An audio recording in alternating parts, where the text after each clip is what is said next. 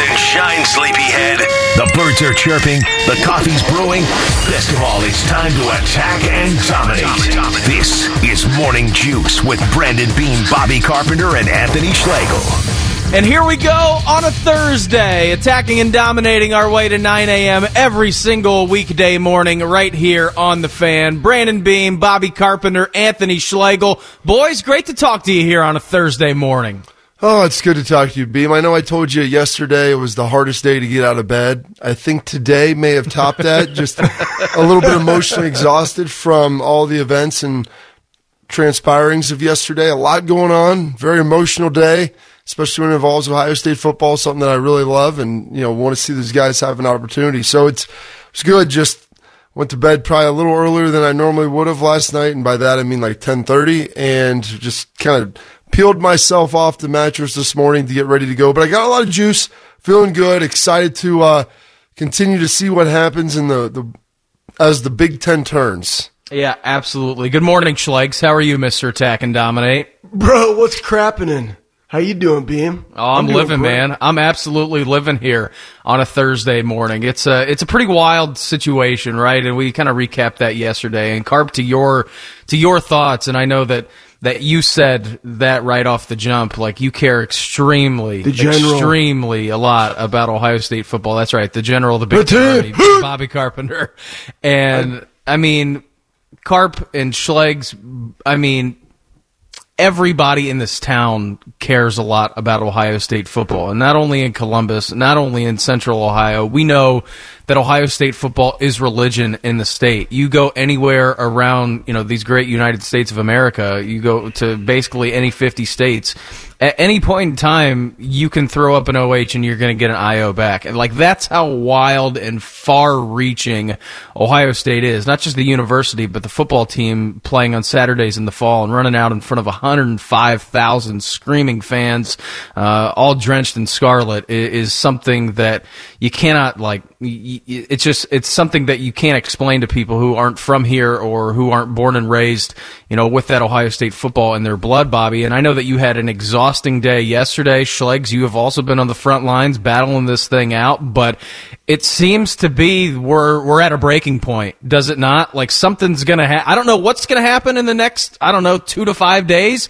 but something is going to happen as far as if the season is going to be actually put back on the on, on the rotator and it's going to be you know rightfully put in its place in October or it's going to be postponed but I can imagine in the next, I don't know, five days or so, Bob, at least, like you're going to have to get this ball moving if you want to play in October.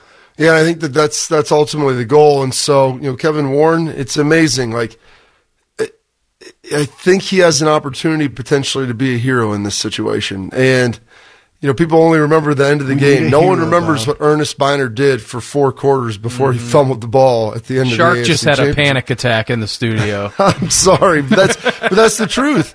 You know, if you you score a game winner, people forget about turnovers early in the game. And flipped on that, if you make some blunders early, but you salvage it late, that's all anybody's going to remember as well. And so there's an opportunity here, you know, with the testing and everything coming down and the help from the federal government and them doing something that they're not doing for any other conference saying, Hey, we have, we'll give, provide you the testing for football, everything you need, get everything going and move forward. Now it's at the president's, uh, president's feet. Like you said, you had needed safety. And the, one of the big things was testing and to make sure that you get the instant results back to know that you'd be playing in a, have the guys playing in a safe environment. Well, you know what?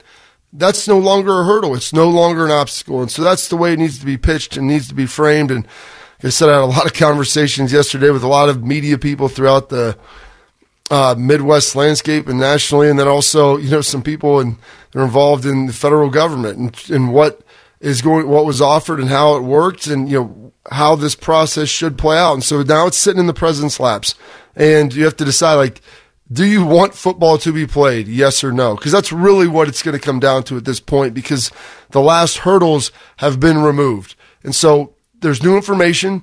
Presidents don't have to admit they were wrong. They can just say, hey, we have something now mm-hmm. that is being offered that wasn't available at the time of the vote. Now, maybe it would have been prudent to delay. That's not it. That wasn't That's that's not where we're at now, and so maybe we can go back and we can right or wrong, given new information. And so that's kind of how it how it works. And you know, after leaving the show yesterday, I, mean, I never thought that I would get drawn kind of into this. I felt a little bit like it's it's Ocean's Eleven because it's a very delicate situation of what the what's trying to be done here, and I, I feel like there's a lot of momentum headed in the right direction. Yeah, I'll give my take, but first, because it's General Bobby Carpenter the third, I would like to I would like to know what my rank and what Beam's rank would be serving in your army, General General Carpenter. Well, here's the thing, Schlegs. I mean, Like where where do you envision us? Like where are we in there? Are we just grunts? Like if I'm gonna be that guy, like I want the M60, right? Like you know, Beam Beam's the radio guy. Like to me, and visually, I, I look at Beam, and Beam's like the radio guy. Yeah, I You know, think Beam may- Maybe, that be- maybe that's Shark. Shark, you're the radio guy. Beam, you're like the medic. But but then you can't get to me fast enough. No, so I like, can't get to you fast enough. You're not the medic. toast. So Bob, like in this visual, I got. I mean, I, I saw you in Pat's uniform, and I, I, I don't know if it's called a GIF or a GIF, and I get to that the other day, the conversation with you and AJ, you know. But like, where are we in the mix of your of serving in your I think Big Ten Army? Beam would have some sort of administrative role, Schlegs. You know, He's I at a desk. He's at a desk. Well, maybe not even at a Fancy. desk. Like you said, he'd be involved in maybe the logistics and the communications of getting that out. So Um, he's in the tent. you know, Schlegs, I, I would be inclined living for me. to make you a very high ranking officer, but I feel like your skills would be underutilized and underserved at that point. And a guy taking off the front lines Uh, with your skills and your motivational powers, like I, I don't feel like that'd be fully utilizing you to your highest and best use. And so I'd want to give you authority over men, but also the chance to really lead them in a close and intimate way. So I'd want to make you be like, you know, my drill, like a staff sergeant right down there in the front, you know, front lines, getting everybody together and really the enforcer down there with the boots on the ground. Hey, so I, so basically, you're Sergeant telling me I- I Rock, had- I had Sergeant Rock, old school. I love that. That's what No that's my nickname was when I came into Ohio State because I just ran down and hit people with my thick skull. Though it's not a big skull, it's super thick. Anyways, Thick with two C's. yeah, yeah. okay, so let's go. Let's go. with My take on this. So it was all about the medical safety, having a clean a clean field. That's what they were saying, right, Bob? And and Kristina Johnson even came out like she was in favor of delaying it to gather more intel, not postponing it till 2021. And there's nothing wrong with gaining more intel, especially for her because she just came into this situation. But that's that's a whole succession planning issue that I probably shouldn't get into. But that being said, why didn't they do that? And and my reason, my my thought process on all this, I've been loo- searching for ways of trying to rationalize the the first vote in the decision in my head, especially when you release a schedule. Wouldn't all the presidents have talked prior to releasing a schedule? And then if you did release it, wouldn't they have all been on board? And then five days later, you found information, intel, to go along with the context that you wanted to push, which was we want to cancel. You found it and then you canceled it. Again, why didn't we delay? So now, because of the rapid testing, and again, this has been super rapid. I mean, rapid. This is like three weeks removed from this decision, maybe four. But now you have a saliva based testing. The numbers are going down, especially in the footprint of the Big Ten. And let's have a, not a revote, but let's have a new vote on the new information that we have to reinstate it. Couple problems with that. Is it really just about football now, or is it also about the fact that the NCAA absolutely needs college basketball? Mm-hmm. And because some people are like, "Hey, we're not doing all all fall sports until you know January." Well, what about basketball? What about the other sports that play in the winter? They got to start getting ready and playing games in November, and now they can't even practice, right? And do those things. And then what was the plan for all this? I mean, that's kind of where I go back to where it has to be that no one thought this through whatsoever. They just thought, we're just going to cancel. We're just going to put it in 2021. Nobody thought about the ramifications on the financial well being of the cities in which these colleges are in. Nobody thought about the potentially canceling two basketball seasons, right, for the Big Ten schools. They didn't think about the opportunities for the players and the coaches. And, and that leads me to my last point, which is, and I, this is, this is, somebody brought this to my attention. I'm like, yep, I totally agree with you. they're voting on whether or not really these players should have a chance and a choice to play. And the fact that somebody in a suit that's an academic can say, again, they run they run the university, but you come here, you add so much value to our school, but yet we have the authority to tell you that you can't play. That well, really bothers me because, again, at the end of the day, if you look at the SEC, kids are opting out. They can opt out in the NFL. They have a choice to opt out if they want to, but they also have the choice to go play.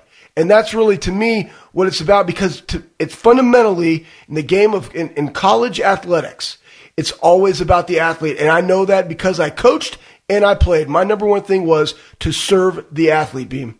Yeah, I think there's there's a lot of good points in there, Schlegs, and I think the, the biggest one that everybody was upset about was just the premature cancellation of the season. Nobody like, likes to be premature. No, exactly. Nobody likes that at all. And so when you're you're talking about this and you're sitting in that room, like, listen, it, it's not an easy decision to make. I get that from the presidents, right? We had the vote that c- came out. The Big Ten said it was 11 to three you understand what it is going to mean financially impacting your situation in the Big Ten. It's not an easy vote to make. And I think that was the biggest problem, Bobby, is that you had the option on the table to kick the can down the road. There was nothing that says there's no playbook for this, right? It's something unlike we've ever seen before in sports when you're dealing with the cancellation of a season, all this different stuff. You know, schools are going to go, I don't know about bankrupt, but they're losing money hand over fist. And so I think that was the biggest stink about the entire thing. We're, we could have new information a month from now, three weeks from now than we're sitting today.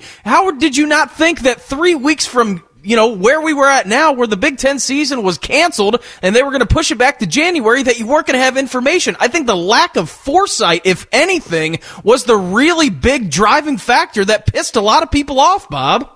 No, and that's that's really what it was. Like a foresight, like a planning, and it just seemed like it was haphazardly threw together. That's why you get the lawsuits and the Nebraska lawsuit. Still more is going to be coming out about uh, the phone call, how the vote went down. I think like how it was operated, maybe the minutes surrounding it. Um, so that there's more that is going to be coming out. And so that's putting the pressure on the presidents. It's firmly in their lap now. It's firmly in their lap. The university presidents have everything that they need. And so it's basically a decision on whether or not you want to see football played in your conference. And that'll open up the opportunity then to play other fall sports. And then you can move forward, hopefully, with the winter and all of those different things. But, Beam, since you didn't ask me, I take time to put it together. This day in history. I was, was going to ask you when you finish this up. September 3rd. We've got some nice birthdays here. 1967, turning the very young age of 53. Mr. Luis Gonzalez, oh. I believe he's 19 year MLB vet, and most notably remembered, Beam. I don't know, you're a little kind of a young pup. I know Schlegs will remember the 2001 walk off against the Yankees in Game sure. Seven with the Diamondbacks. So big day for him. Schlegs' favorite and one of his idols, uh, turning 55 today, Mr. Chuck Sheen. Uh, the Violent Torpedo of Hate tour went and saw that with AJ, which was absolutely fantastic. Um, I mean, if you like to party rock, Red Foo turns 45 today. Flying Tomato Shaun White turning mm-hmm. 36, and NFL running back for the Buffalo Bills, Mr. Devin Singletary, uh, turning 23. Also, of important note on this date, 50 years ago today, B. 50 years ago, 1970.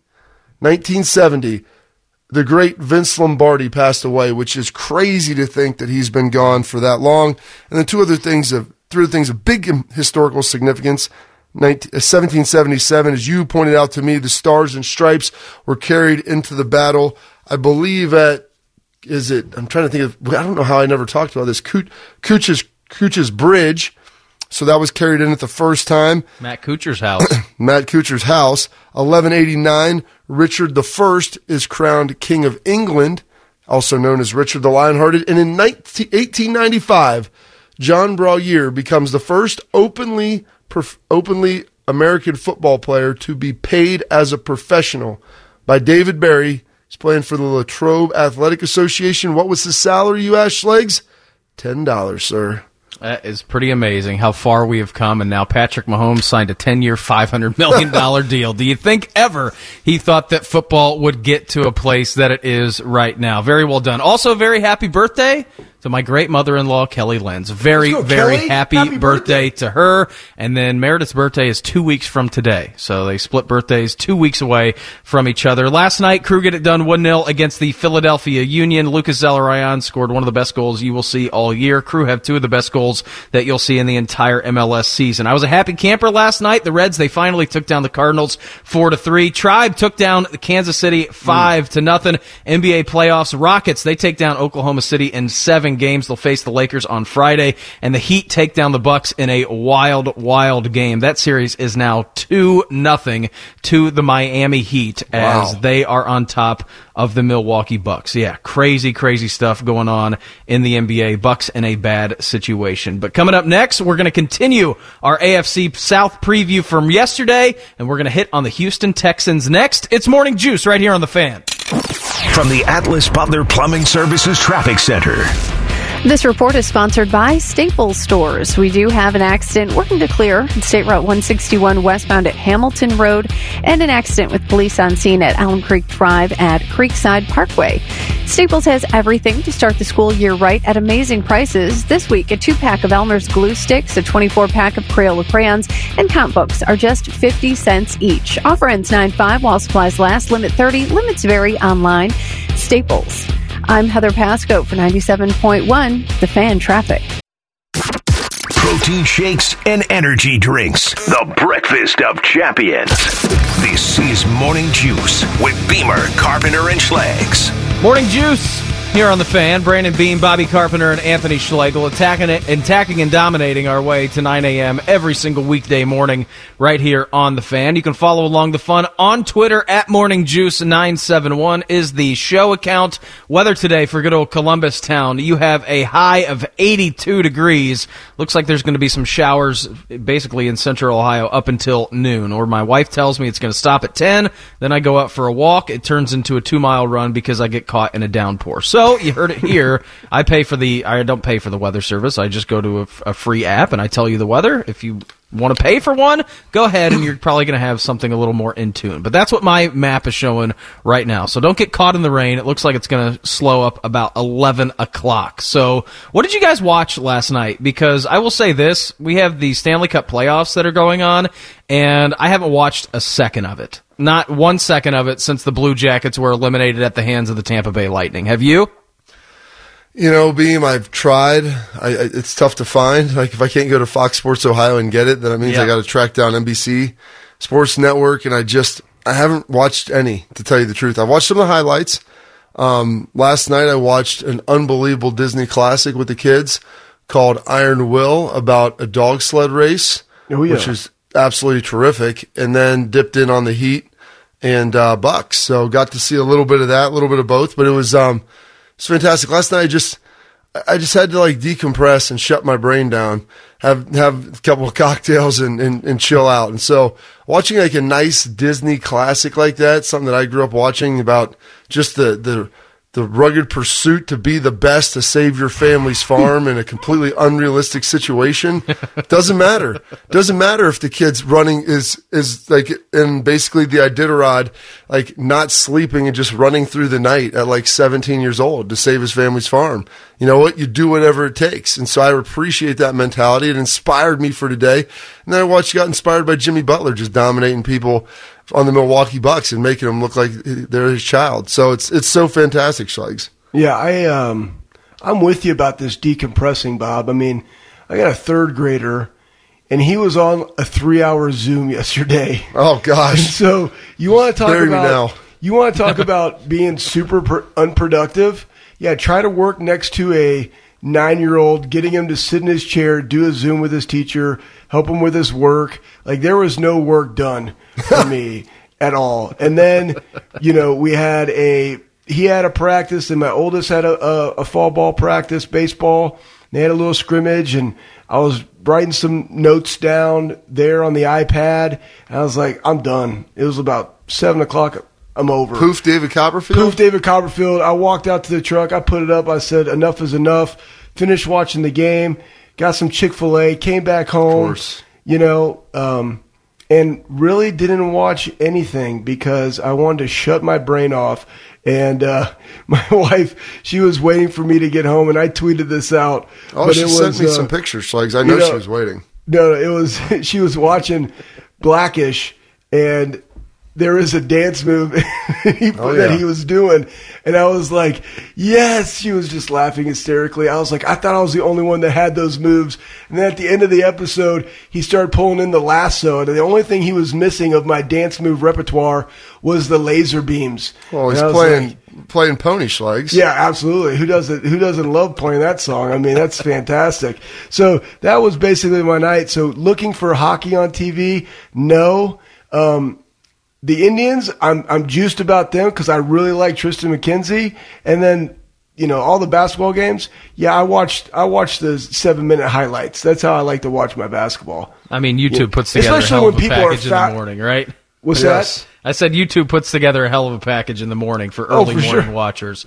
But yeah, that brings us to our daily fan poll, and it's sponsored by Byers Imports by the Airport. And today's fan poll at 971thefan.com is Have you watched any of the Stanley Cup playoffs since the CBJ were eliminated? Mine, firmly no. I watched Below Deck Med last night to turn my brain off. That's what my wife and I did, so it was fantastic. All right, we're going to continue our AFC South preview. It brings us to the Houston Texans, Schlegs. Deshaun Watson, I was having this conversation with a buddy yesterday. He's a top five quarterback in the league for me. He is flat out spectacular. What he does with the football is unbelievable. They traded away their best weapon in the offseason. DeAndre Hopkins, he moves to Arizona. They bring in David Johnson, who is now the guy for running back. You gave up Nuke to get him, though, and he is one of the best receivers in the entire league. Is Will Fuller a reliable number one in this league? I don't know. It seems to be always hurt. Defensively, you still got Whitney Mercilus and J.J. Watt holding down your edges. The over-under for the 2020 Houston Texans Schlegs. Seven and a half. It is minus 110 for the un- under, and it is minus 120 for the over. So, Anthony Schlegel, ceiling, floor, and actual number for the Houston Texans.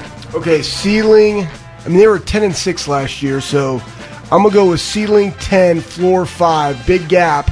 I like the seven and a half. I think they can win eight games because I, I like their defense, except for on third downs. They were almost dead last in the league, but they got a lot of guys back, and they got some Buckeyes and Gareon Conley and Bradley Roby.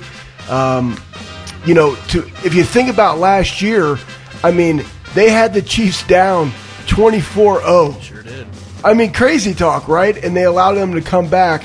So, the biggest thing for them is what is the depth, you know, for their defense. Now, then you go back to the offense, and I do like Deshaun Watson. However, he was sacked 44 times last year.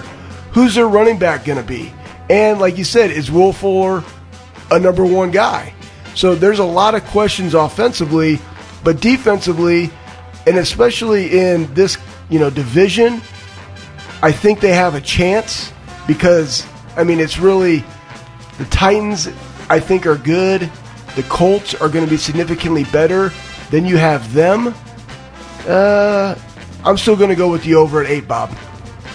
That's it's tough because they're a team that won ten games last year, made it to the playoffs, won a playoff game, and their over under is sitting there at ten or at seven and a half. It's Yep. two and a half down from where they were at last season, which is absolutely crazy talk. But when you lose what many people, what a lot of people regard as one of the top two or three receivers in the NFL, and Hopkins, and you don't you replace him you know, Will Fuller's healthy, but you bring in Brandin Cooks and Randall Cobb. Like those two guys stacked on top of each other are probably about as big as Hop.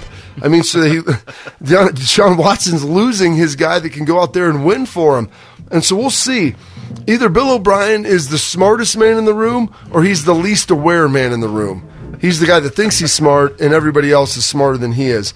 Um, this defense last year, Schlegs, like you talked about, like not great. I mean, on third down, they were one of the worst third down defenses um, in the NFL, and that's never a good sign, especially when you have guys that can get after the quarterback like they do up front. But this defense is kind of aging. You know, they had one of the worst red zone defenses as far as red zone efficiency. Like there were a lot of negatives. This is going to come all the way back on Bill O'Brien. What can he do? I'm going to take the over, slight over. I think they're eight and eight because I like Deshaun Watson. I'm curious to see how good he'll be without Hop. He'll be good, but I don't know if he'll be as good. With this team, like they're not in a great division. I don't think they got better. Hopefully, Bill O'Brien proves me wrong, but I think their ceiling is probably nine and their floor might be six. And the hardest thing too, the hardest thing with that is they have the NFC North and the AFC North, right? So, Yep. I mean, so where where are the eight wins that I, that we're thinking are going to come from? Where are, I mean, you got Jacksonville. Okay, so there's two. I got to go get six more to get the over. who who are they? Yeah, exactly. And it's going to be. I, I, I'm with you, Bob. Either Bill O'Brien is the smartest man in the room, or he overthinks everything and traded away one of the best players in the league for the upside of David Johnson. And we haven't seen a healthy David Johnson in about three seasons now. Still, I mean, the guy's got it. When he's on, he's on, and he's unbelievable. But can he bring that back to you? I think that's the big question. Are they going to go with a more ground and pound attack? Do you feel better there?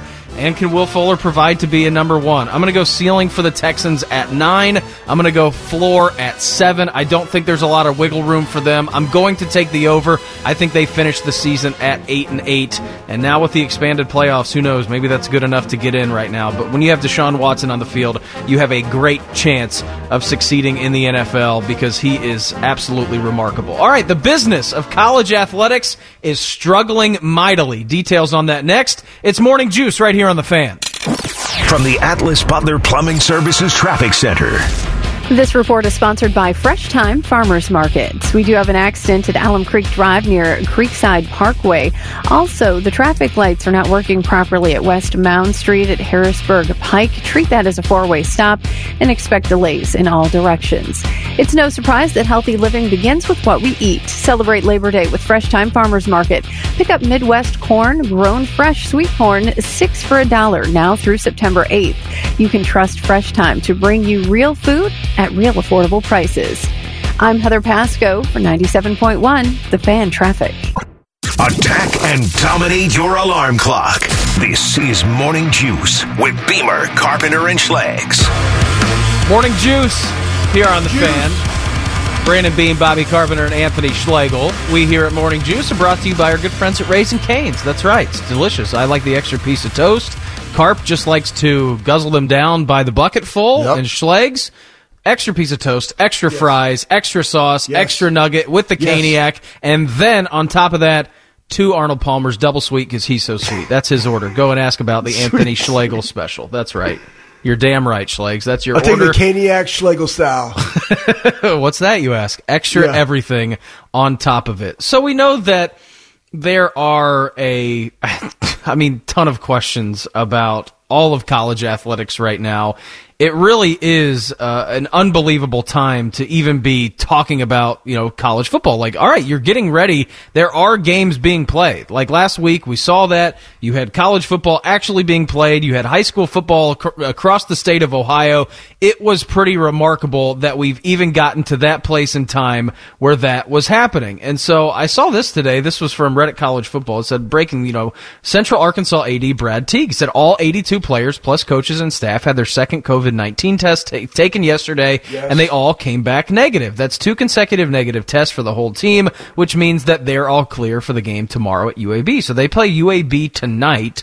This is two weeks in a row. Okay, that's fantastic. You played a game last weekend. Everybody on your team has tested negative. So we are in uncharted waters now as far as COVID protocols. Are the games going to be played? You have a positive test. What's the protocol on that going to be? Does the entire team have to be isolated? And so it really is pretty wild. And you're getting to a place where you're going to have enough testing. Okay, that's fantastic. That th- we think that that should should happen, and the college football season should march on. And that's why the Big Ten is in a whole lot of stink right now as to why they canceled the season so early. But I saw this from the NCAA yesterday, Carp, and I mean it's pretty bad for the NCAA. We know that they make their money on the NCAA tournament. And so when the NCAA canceled the NCAA tournament, they lost out on approximately $1.1 billion. Billion dollars. Yeah, billion. $1.1 billion. With a B. And this came out from the AP yesterday and said the NCAA is going to furlough its entire Indianapolis based staff of about 600 employees for three to eight weeks in a cost saving move, according to a memo obtained Wednesday by the AP. The memo from President Mark Emmert went out to the association's more than 1,200 member schools Wednesday. The furloughs will not affect senior advisors. Starting September 21st through the end of January 2021. September 21st through January 2021. That's four months. All national office staff will be subjected to a mandatory three week furlough, Emmert wrote. Some staff will be furloughed up to eight weeks, depending on a position of seasonal timing of their duties. Earlier this year, USA Today reported Emmert and the NCAA senior managers were taking a 20% salary reduction, and vice presidents would taking would be taking taking 10% pay cuts. The AP also implemented, or excuse me, the association also implement, implemented salary freezes for all employees and did not fill open positions. When you lose out on 1.1 billion dollars, you know, when you lose out on that kind of money and you're trying to redirect and pay your employees, Bobby, it's so tough to do. And right now, the NCAA is in a heap of trouble if they don't get this college basketball season off the ground, and if by I I mean I, I don't even want to utter these words, if, if, somehow the NCAA tournament isn't played this year, you could be looking at the disbanding of the NCAA. Oh yeah, I mean that's that's a real deal. That's real talk. And here's the thing: this is what people don't. A lot of people don't realize about the economics of college sports and eh, the financial I guess uh, structures of how their how their um, how the revenue comes in. And so if, when you look at this, college football funds 90%, 95% of the budgets at almost every school. And even that includes places like Kentucky. Like just because of the TV dollars yeah. that come in throughout the year and the fact that the bowl system and everything like else like that isn't controlled by the NCAA. So that money goes directly to the colleges. Now, with college basketball, men's and women's basketball, the NCAA tournament is controlled by the NCAA, mm-hmm. like it is for the other sports. However, the other sports aren't near huge money makers like this, but that money all goes through the NCAA first, and then they pay the schools a flat fee per school for the right to participate in the vote in every game they win and round they advance and all that. So that money goes through the NCAA first. So college football and these athletic departments last year, they were okay because of when the season was canceled. Then they canceled a lot of their spring sports, which just costs money anyway. So they were good going into this fall. The NCAA, however, they were right at the end of their fiscal year yeah. and everything got cut off right then, right when they were supposed to make money. Hey, you know what, Beam? Payday's here. You go to the office. Oh, we're closed. What do you mm-hmm. mean closed? Doors shut. No one's getting money. And we're already worked. cash. I already worked for two weeks. Doesn't matter. That we're closed today. And so basically, like you look at college football, that got closed on Monday, so you already got paid. College basketball, the NCAA, they closed on Friday, so they didn't get any cash. They are hemorrhaging. They've got nothing. All they do is provide this service. This, if, if college basketball isn't played, the NCAA will be insolvent. They'll be insolvent, and it'll be a massive. It'll either have to be a massive bailout or a massive restructuring of how college athletics operates. And frankly, I wouldn't be opposed to seeing that happen, but I don't want to see it happen in this way. Yeah, and, and that kind of goes back to the very beginning of all of this stuff, right? The lack of communication. I mean, they knew this was a problem, and yet there was no one voice in college football to say, hey, this is how we should play a season. Because they know that if we would have played college football, then that means the other sports also will probably be playing.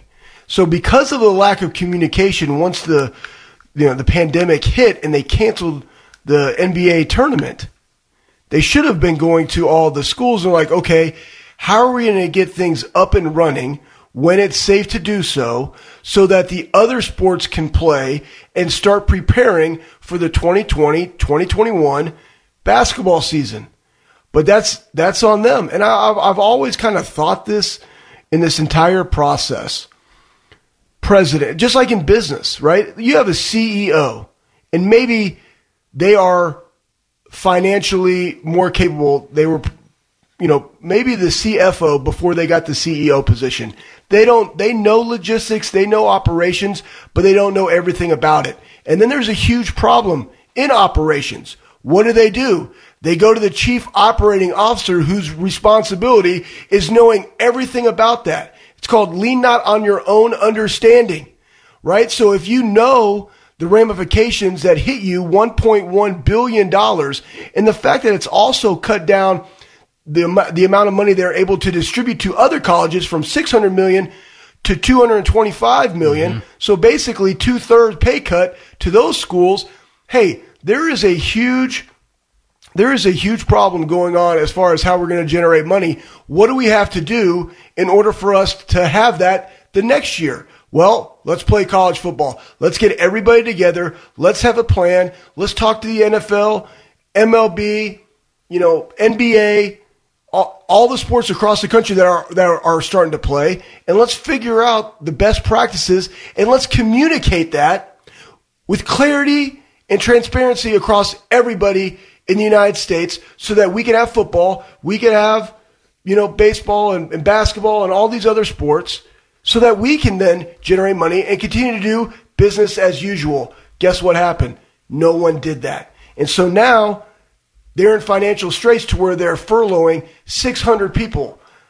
That's a lack of serving your people. That's a well, lack of foresight. He, Go ahead, Bob. But here's the thing, though, Schlegs, and real quickly as we wrap this up, the NCAA model was based like it, it, didn't always it wasn't always like this but as the tv dollars got really big and that contract with cbs became massive they began to get really bloated the people mm-hmm. at the top make a heck of a lot of money and it's all based off one event it's all based yeah. off one event and so if there's any shock into that happening. And whoever thought there would be a reason not to have the men's ba- basketball tournament? There Can't was no one. reason. Can't you could not envision it, Beam. Like 10 years ago, hey, there's going to be something that happens. It's crazy. There'll be no sport, all this. No one could have envisioned this happening. And so, Beam, that's the issue is they, they grew this massive overhead based upon one thing. And when you pull that one thing out, there is no financial viability to the rest of the structure. It collapses underneath its own weight.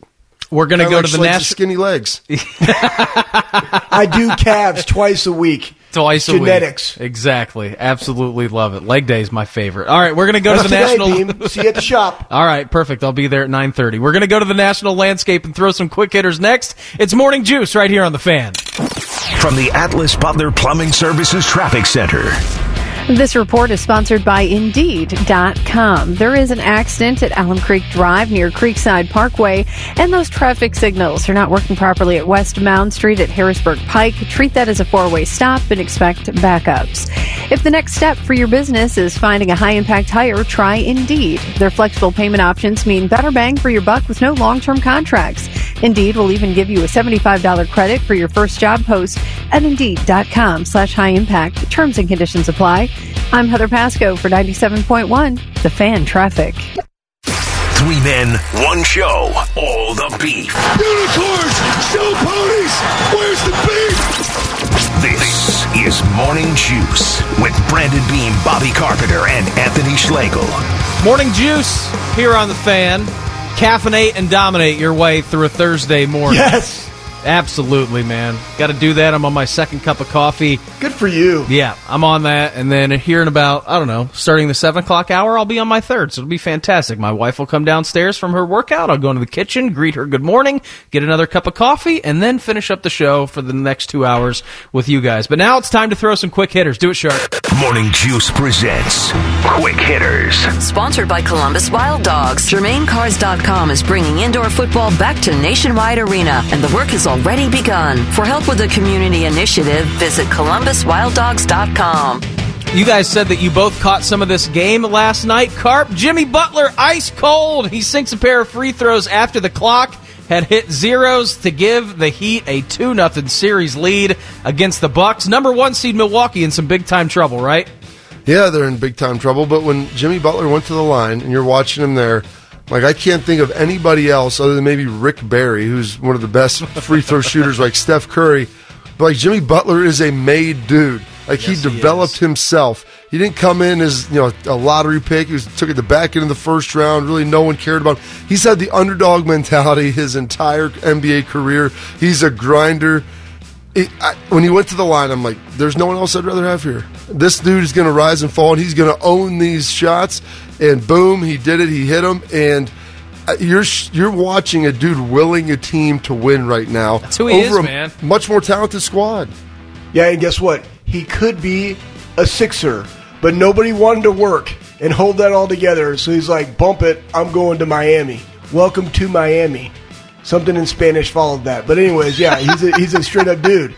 You know yeah, what I mean? He and is. The, the, the thing, the thing too in this game, it was there was a point there where the Heat passed the ball in, and they ran a trap, and none of his dudes were there. Like, where are your guys? Like, out, outlet pass, they all left them and ran down the court.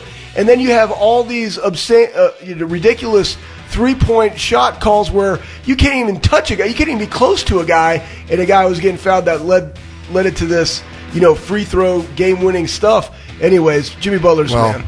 this concludes Schlegs on Hoops. That's right. Pace, space, and angles is all That's you it. That's need to real. know. Listen, that is real talk. All sports. exactly. All right, Schlegs. Oklahoma season opener against Missouri State slated to be played next weekend on September 12th. The only catch. It's going to cost you on pay per view fifty four ninety nine to watch the Sooners open up their season. That is a pretty high price for a game that you already know how, how it's going to happen. Yeah, guess who's not going to be watching that game? This guy, right? Who has two thumbs and will not be watching that game? This guy. And I mean, is that all now the Sooner, the Boomer Sooner Network? Maybe. You know, they all of a sudden just created their own. We're like, hey, listen, Big Twelve TV contract, you know, bump that. We're just going to have our own and charge fifty four ninety nine and keep that gate. You know what though? Trying to make some money. That's You know what? There'll be, there's going to be people that watch that game. There'll be people that buy that game. If it was personally Ohio won't- State, I, I'm watching. I'm buying. Exactly. If that was if that was Ohio State and I don't know who did Miami, Ohio, you, Sure. you would probably tune in. Now maybe you you go to somebody's house, you try to collectively pull a little bit 'cause it's kind of a steep price, but you would do it because that's all you've got right now. Mm-hmm. If I pulled Buckeye Nation Day, people would do it. And the thing is, you know how it's going to end, Beam, but you don't know how it's going to go. You don't know the storyline. You knew Titanic, the boat sank, but you didn't know how you got there and the storylines along the way. And you might get to watch some dudes score some sweet touchdowns, some unbelievable plays. Heck, it could be like Miami, Ohio from what was that a year or two ago when they were down five nothing. Yeah. How did that feel? And then, scored like 76 on their head. yeah, 76 unanswered, whatever the heck it was. So, I mean, you, you watch it for a little of the story, but everybody craves football right now. You'll do whatever you can to get it. All right, last quick one. Patriots cut Mohamed Sanu a year after trading a second round pick for him, Bob. That doesn't seem business as usual for the Pats. Well, it is. When you look at it, though, it really is. Bill Belichick's never afraid to cut bait. He views it as a sunk cost. He's an economics guy. I gave I gave up a second round pick for him. I can't get that pick back, so I'm not going to keep him if I don't think he's worth the value. Mohamed Sanu was a really good player, but he was beat up. He couldn't really run anymore. I'd heard that you know last year, even when he got there, and so this isn't surprising to me because Bill Belichick routinely cuts second round picks. So why would it be any different if he traded for one? Yeah, they needed speed. And how do you get speed? Just like Rocky, you go chase chickens. That's that real how? talk. That's what they're doing. So they're trying to find a wide receiver, a guy that you know, wide receiver type that I absolutely love, a wide receiver with speed and hamstring injuries, and that's exactly what they want. So, go Pats. GM Schlegs, big guy, big fan of slow receivers. All right, we're going to get you caught up with everything that's going on across the sports world as we hit you with the re-rack. Also, late night Taco Bell orders are the absolute best. More details on that next. It's Morning Juice right here on the fan. From the Atlas Butler Plumbing Services Traffic Center. This report is sponsored by Everstream, the business only fiber network. The lights, they're still not working westbound at Harrisburg Pike. Treat that as a four way stop and expect delays in all directions. At Everstream, the business only fiber network, they believe business deserves better. Everstream's full service approach to business connectivity delivers the speed and reliability that businesses demand. Everstream, faster fiber, better business. I'm Heather Pasco for 97.1, The Fan Traffic. Three dudes who appreciate a hearty breakfast. What's better than this? Guys being dudes. Now back to Morning Juice on the fan. Morning Juice here on the fan. Brandon Beam, Bobby Carpenter, Anthony Schlegel. Caffeinate and dominate through Let's Thursday. go. That's Let's right. go. oh, there Yes, it it is. is. It's back. I All got right. it. All right. Let's We got the thing. monster. You must have gone to the gas station last night. I did. You are quite a spectacle. I gotta say, I just I got am. so It's amped just real. up. It's just I got, real. I got so amped up hearing that monster crack live on the air. It was like I, I hadn't heard it for three or four days. I was getting a little bit worried about you, but there it was. I'm so happy. 703, first monster of the day for Schlegs. How many cups of coffee are you on too? Well, how how much coffee is in a cup? Is it eight? Is it eight ounces? Eight fluid ounces is a cup, Schleich. Yes. So I'm two. All right, so we're 16 ounces into coffee, and then our first sip of Monster for the day. Yeah. All right, And I'm perfect. good. And then I'll Yeah. have a pre-workout before our leg day, and then we'll be good. That, that should that should get me all the way till I want to pass out at about three o'clock. You know, I'm gonna need it because there's some zooms. And oh, by the way, my wife pointed this out to me. Our son is eight, Anthony. She's like. And she calls me Schlegs too. She's like Schlegs. He's- which is amazing. That, that might Bobby be. Bob doesn't. knows. No, she doesn't. Oh, I'm going to Oh, tell you 100%. this. When she's like, it's so weird to sit there and watch. She's like, Schlegs, what are we doing? I'm like, the fact that you call your husband by his last name, football nickname, is utterly amazing to me. Like, and she says it. I, I couldn't tell you the last time I heard her call you, Anthony. To tell you the truth, Schlegs, like, I, you know what? I can't. I can't either. And I, I mean, let's not kid ourselves. I've had a lot of nicknames. I mean, there's Schlegelbelly. Troy had Schlegweiser. You know, Schlegel Bagel is a really easy one. Um, I mean, you know, there's a lot of them, but Schlegs has always been there. I mean, it's tried and true. It really is. I still can't. But that's that's maybe my favorite nugget throughout I the mean- entire through our 14 shows that we've done. We're navigating our 14th show right now. I think out of everything that we've talked about, that little 30 seconds is my favorite thing that I've learned about Brandon, you, Schlegs. there might be a point in your marriage where your wife will just start calling you Beam, and that's when you know you fully made it. Well, all right. So here's the thing. Like when you're so my wife and I we've we've been together since we were juniors in high school, right? And so as you do in high school, all of your friends like my my friends still call me Beam or Beamer or whatever. And so it's it's very weird and like so my wife did on in high school. Then we started dating and then it you know became Brandon and everything. And there was just a natural delineation how we moved on. I am shocked at 7:05 on a Thursday morning on September the 3rd of 2020 that you and your wife Schlegs have been together for X amount of years since you guys have been in high school and she still calls you Schlegs. That is it's the most amazing thing I've I've learned. Schlegs, I, I don't think she initially called you that. Like, I think this has been some Beam is like the reverse of you, because the I she used to call him Anthony like when we were in college, and at some point in time, Schlegs, it transitioned to where she would be like, "Where's Schlegs at?" I'm like. I, I don't know who your, your husband. She's like, yeah, I thought he was with you. I'm like, no. I can't remember. It's been so long. I mean, we've we've been married for 16 years. We thought it was 15, but we missed a year, and, and that was that was real. We've been dating since 1997 when I asked her out on a, you. on a bridge in DeSoto, Texas. Um, I mean, that was fun. I mean, like back in those days. You know, she gave you gave you her number, and then I immediately went home and called her just to make sure it wasn't fake because I was driving, she wasn't. So I took her home from a powder puff game, hmm. and that's how it all started. But I don't even remember what she called me in high school. It's been so long because all I know is that she's like, like last night, she's like, you got to watch this, you got to check this out, and then she showed it to me, and it was straight up my dance move right to a song that I love. And I'm like, yeah. And then I, oh, it was, it's amazing. But that's what it's all about. I mean, if there's anybody that knows me, it's her. Right, she's seen every phase that a man could go through. I mean, you guys got to remember. I, I went to DeSoto. I, I wore tight, shimmery shirts and a Kangol, and then I went to. You know, driving with 56 Boke Roasters on a teal Camaro with, with you know, soldiers on the back because I was a no limit soldier, you know. And then I went to Highland Park and I had tats and wore tank tops and cut off camos and wrestled and was just absolutely crazy. And my, Matt Stafford knows all those stories. Then I then I went to the Air Force Academy and that was kind of like my Joe Dirt phase where I was just this hillbilly redneck lumberjack looking dude.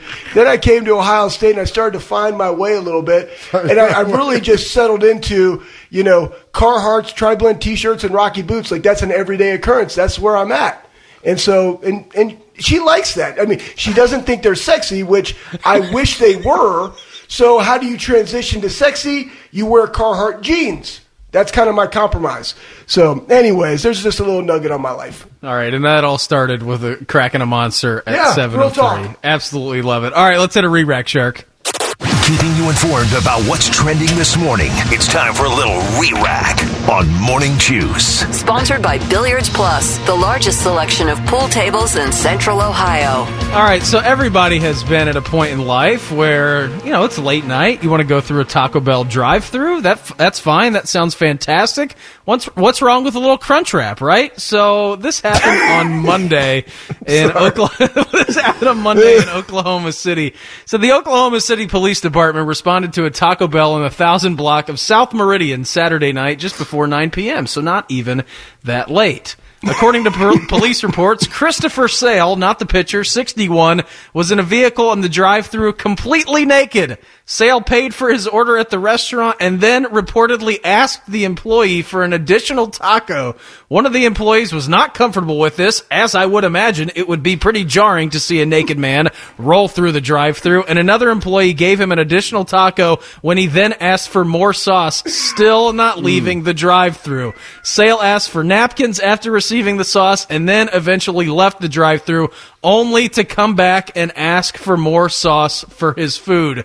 The best part about this story, when the police were able to detain Sale, he told them that he was hungry and that all of his clothes were in the washer. He also stated to the police that, quote, he didn't know it was against the law to drive naked. Carp, that is one of the best stories I've heard in a long time. It really is, and it's amazing because I feel like one of the participants on the show could have been the man in that story. Which one? yeah, exactly. The one, the one with the beard and the monster in his hand. Um, it's insane that that's the case. First of all, I'm trying to figure out if this guy was like just trying to pull one over on the Taco Bell people. If he's really that dense, I mean, you know, if he he fired up a J on the way there and he just didn't really care about life. Like I don't, I don't know. Like why you got away with it? You went through once. You asked for another taco. You come back to get more sauce and napkins. Like you couldn't have got that at the beginning. They already let you go. Just get back to your house and have a naked dinner. Like why do you why do you have to go back around again? That's what I'm failing to understand. I mean. Okay, you could probably deal without one more crunch wrap or one more sauce if you really need it, but it's it's unbelievable. Like this is where we are in the state of the world today. People have lost their minds. There's no social norming. People don't see each other anymore. May, hey, Beam, if you had a mask on, I mean, could they really even tell it was you? It's like true. that's part of it. I, that that may have been the real thing. I would have asked, like, hey, were you naked, but did you have a mask on in the car by yourself?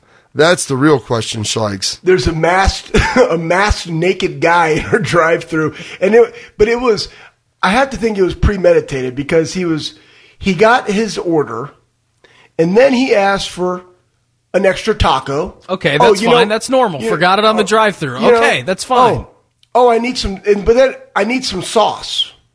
Then oh, I need some napkins. Okay, I'll be back. And then, oh, you know what? I didn't get enough sauce the first time. And I, you know what? I understand the sauce issue with Taco Bell because I, being, you know, somebody that wants to be large anyways, like I want to eat that way. Um, I remember growing up, like I'd go to Taco Bell and I would just order the 10 pack. I need a 10 pack of soft tacos. Why? Because they went down a lot easier than, than the, the crunchy tacos. And I always had to have three sauces per. So I'm like, hey, listen, I need 30. Like, don't. That's uh, a pretty here- extreme ratio. It really no, is. I Beam. like I'm glad sauce. you said that. no, an extreme I like- ratio. no, I want three sauces per time. That's just how I like it, It's like that sauce you just spraying, it's dripping all over your face, spraying down your chest. I mean, So good. So, So good. good. So good. And I wanted the hot sauce. Don't give me the mild, medium. I just listen. I need thirty packets. You know, when Chick Fil A went to where you, they only they only give you one. You know, you got to go in there and really fight for. it. Like, hey, listen, it's not just Chick Fil A. It's everywhere. It could be Whataburger. They don't have them up here, but they should. Anyways, it's like, hey, listen, I need ketchup. Oh, how much ketchup? No, I need a lot of ketchup. Just like when I go to Bob Evans and I order the the farmer's market or whatever the heck it's called. That I don't know what it is. I'm like, listen, I straight up need five things of syrup. Like I know exactly how many syrups I need. Don't bring me two. Don't bring me three. Don't bring me four. I need five. I need ketchup and Tabasco sauce for my eggs. Thank you very much. Let me Go tell you this, Beam, about eating with this guy and watching him consume food and the manner of which he does it.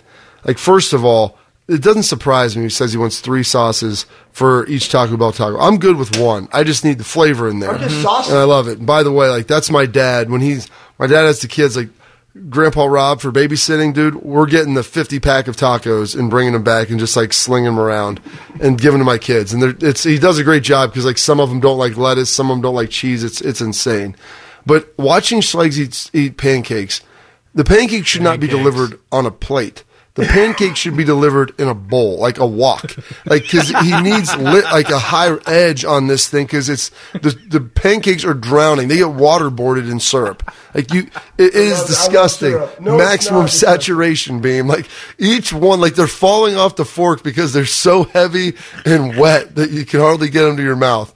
And that's how Schlegs likes to eat them, heavy and wet. I mean, Yeah, it's. I'll- uh, I'm go gonna give you another nugget right here. So you guys want to make the best Eggos out there for your kids? My mom made like I'd go home late at night because again I'm trying to gain weight in high school. I'm like, Mom, I need a box of Eggos stat. That was like ten Eggos, and I would just Creamy up- Connie getting it done. Yeah, I would, aka Connie Cones. I would just, I was like, hey, listen, uh, for my kids, this is how you do it. You get the you get the Eggos, you put them in the toaster, you butter them up, you cut them up. There's a certain way that you should cut them because everybody likes the middle part more than the edges, so you get as much of the middle part as you possibly can. Then you lather them up with syrup. Then you pop them in the microwave right? For 24 seconds. Why? Because it heats up the syrup and it allows it to infiltrate into the Eggo. Then it's hot, ready to serve, and they're already saturated with syrup, and they're delightful, and the kids love it. That's why I'm the best Eggo maker in the house. Period. Can You're just take it to break? there. I've lost it. Like, I've, I've, I've lost my This mind. is what happens when I get a monster after three days. I mean, know it does.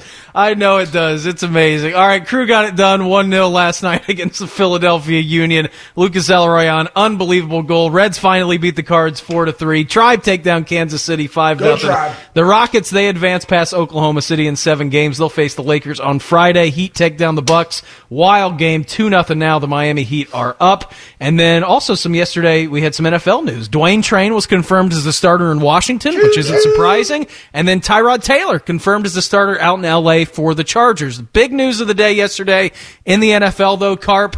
Leonard Fournette, he signed with Tampa Bay. He's going to join Tom Brady and Gronk right down there in Tampa, and that seems like a pretty stellar move for them. Yeah, he's going from the Gulf to the Atlantic, and or wait, the Atlantic to the Other Gulf way. rather, Jacksonville to, to Tampa, and I mean they're loaded up, man. They're going for this thing with Tom. They've got him. They've got Shady. They've got all the weapons you could possibly have. Bruce Arians is probably beside himself. I don't know if all those guys will make it through the entire season, but that is uh, that's a big move for him, and obviously he wants to win because I mean, he's going to a team that I would have to say now is probably the, on the incredibly short list, if they weren't before, of being a Super Bowl favorite. Yeah, he's also a huge tarpon fisher. So, you know, better tarpon fishing in the Gulf than there is on the Atlantic, Bob. All right, coming up next, we're going to touch on a much, I don't even know how to finish this conversation. Coming up next, we're going to touch on a, the, a much improved team from last season. We're going to take a look at the Indianapolis Colts coming up next. It's Morning Juice right here on The Fan. From the Atlas Butler Plumbing Services Traffic Center. This report is sponsored by Napa Auto Parts. We do have an accident on the North Outer Belt westbound at I 71 North. We have the two left lanes blocked, and that's why traffic is stop and go. Expect delays. And those traffic lights, they're still not working west Mound Street at Harrisburg Pike. Treat that as a four way stop and expect delays. With thousands of locally owned Napa stores across the nation, chances are that wherever you call home, they do too. So whether you stop by your local Napa Auto Parts store, a Napa Auto Care Center, or visit Napa online, you can count on Napa Know How. I'm Heather Pasco for 97.1, The Fan Traffic. Rising, grinding, and hitting the fairway by 9.30? Hang on, did Bieber write this? Now back to Morning Juice on the Fan. Morning Juice on The Fan. Caffeinate and dominate. Brandon Beam, Bobby Carpenter, Anthony Schlegel. Doing our thing until 9 a.m. every single weekday morning right here on The Fan. Beautiful little day we got here in Columbus. It's going to rain until about 11 o'clock. You got a high of 83 today.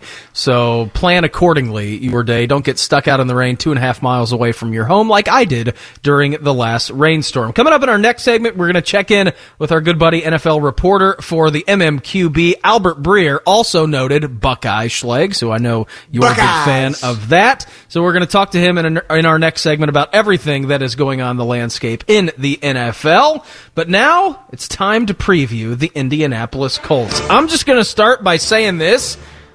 I think the Colts are going to be really, really, really good. Philip Rivers has lived his entire life as a Charger. He's now coming over to an offense where I could see them being top five in the league. I mean, I really enjoy this team and the way that the roster is constructed. Improved on a lot of fronts, right? You have T.Y. Hilton, you got Pittman, and you've got Parris Campbell, also Buckeye at wide receiver. Marlon Mack, Jonathan Taylor, and Nyheim Hines. I mean, phew, it's one of the best running back rooms that you could think of. Their offensive line is dominant. They have one of the best linebackers in the game with Darius Leonard. I love this team this year. The over under schlegs for the 2020 Indianapolis Colts is eight and a half. The the they are overwhelming favorites to reach that number minus 200 so for every $2 you put down, you get one back if they hit nine wins. The under is at plus 150. Heavy favorites to go over at eight and a half. Ceiling, floor, and actual number for the 2020 Indianapolis Colts, Schlegs. Eight and a half. So this is tough only because of playing the NFC North and the AFC North, right? But I think they can definitely win their division. I mean, really, it's Tennessee and you. Uh, that being said, and you named a bunch of dudes, I love Darius Leonard as a linebacker. He had five picks and five sacks, along with his 120 tackles, right? Um, and you got Malik Hooker back there. Yeah. And I, I obviously love him. The thing is, Philip Rivers, and they have a really good offensive line, but can they can the, the starting five stay healthy? Right? They were the only team in the league to have all five starters start all 16 games last year. But they lost a lot of depth on their offensive line. So, can they stay healthy to keep him healthy? Like that's the biggest question. And you also said they can run the football. I think they were seventh in the league. So I I like them in the over. I think their ceiling is eleven. The floor the floor is six, and I say six because what if somebody gets hurt? Right? If Rivers gets hurt, you got Brissett, I believe, but you know, can the running game be there? So I'm gonna go with the over. I'm gonna think that they're gonna win the division potentially. It's them and Tennessee. Those are my two favorites there. But I really do like this team, and I like it because of their defense, Bob. All right, Beam hammered the over on this one. Uh, I loved the Colts last year. They at one point I think were six and four, and then lost five of their four of their last five games, five of their last six. Like they were in a really good spot, and then struggled down the stretch. Defensively, they're some they're good at some stuff. I mean, they're they're uh, red zone defense is pretty decent. Their third down defense not quite as good. What did they do? They brought in DeForest Buckner because they had a ton of cap space from San Francisco. Sure up that defensive line. Uh, Xavier Rhodes got jettisoned out of Minnesota. Bring him in. See what st- he still has left in the tank. Schleich hit on Darius Leonard. I think they're really good. And one of the guys who they say is turning a ton of heads is Buckeye Tyquan Lewis there Yeah. when they pair him up with DeForest Buckner and some pass rushing stuff.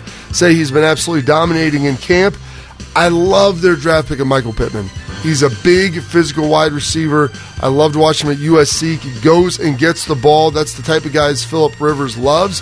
If you look historically with what he's had out in uh, when he was in San Diego and then with the Chargers in LA as well, but it starts with them with their offensive line. Yep. Philip Rivers wasn't good last year because he couldn't get protection. He's a statue. He's always been a statue. It's not going to change at this point in his life. You need to protect him, and with Quenton Nelson and that offensive line up there and their ability to run the ball, and I love Frank Reich as a coach. I'm telling you, I think this team, I think they ultimately win the South. I think they're bet they challenge Tennessee. It's going to be those two, I think, right there with Houston a, notch back. But I would hammer the over. Ceiling 11 wins, maybe 12. Floor, I think, is eight. Yeah, I think everything that you guys are talking about is spot on. If you're looking for a team that's going to be a dark horse Super Bowl contender, not in the category of a Tampa Bay Buccaneers or Kansas City Chiefs type, then I think realistically this is the one. Like I said, Philip Rivers there. He's going to be put in a new system. You know what he is, though. He loves to throw the rock. They've got great wide receivers. They've got a great running back room. They've got a good defense and a good offensive line. All signs point towards go for the Colts winning the South. I'm going to hammer the over as well. I think the ceiling for them is 12 wins. I think the floor as well, Carp, is 8. I really, really like the way that this team is built. It's not about one guy. Remember Andrew Luck? Okay, that's the only guy who they kind of had. He got hurt, they got banged up. They made it a point to to really try and bolster their offensive line. They have done that. If they can keep Philip Rivers upright, I see no Well- reason why the the the Colts can't win ten games. And here's uh, here's the here's the deal. If, if you're into the, the the wagering beam, which some people are, and you like a good future with some solid value, Indianapolis opened at thirty to one odds to win the Super Bowl. If you got them there, that's great. But since then, their odds have dropped to twenty five to one. Okay. I mean they've they've made some moves here. Um, I'm telling you, this is a team I think that could potentially challenge Kansas City, could potentially challenge Baltimore with what they've been able to do with their roster. Like I'm telling you, there's just a lot there. And Philip Rivers was the missing piece, and then being able to protect him was the missing piece for Philip Rivers.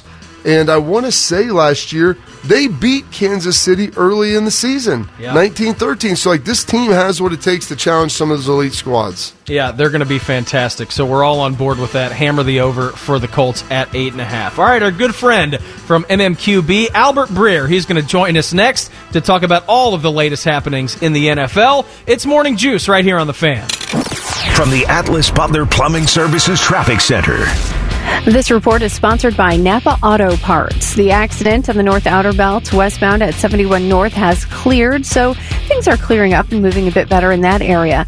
Also, the traffic signals are back to working at westbound and Harris, Harrisburg Pike, so traffic is clearing out in that area as well.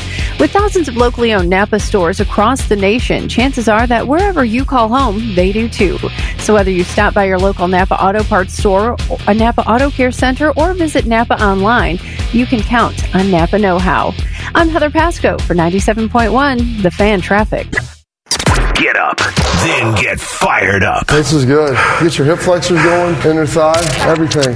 This is Morning Juice with Beamer, Carpenter, and Schlegs. Morning Juice here on the Fan. Caffeinate and dominate through a Thursday. We now head out to the Bryant Heating and Cooling Systems fan guest hotline to chat with a good friend of the program, noted Buckeye, also senior NFL reporter, lead content strategist for the MMQB, Albert Breer. Albert, good morning. How you doing on Thursday? Hey guys, I gotta say it's an honor to be with the uh, the honorable General Bob Carpenter this morning.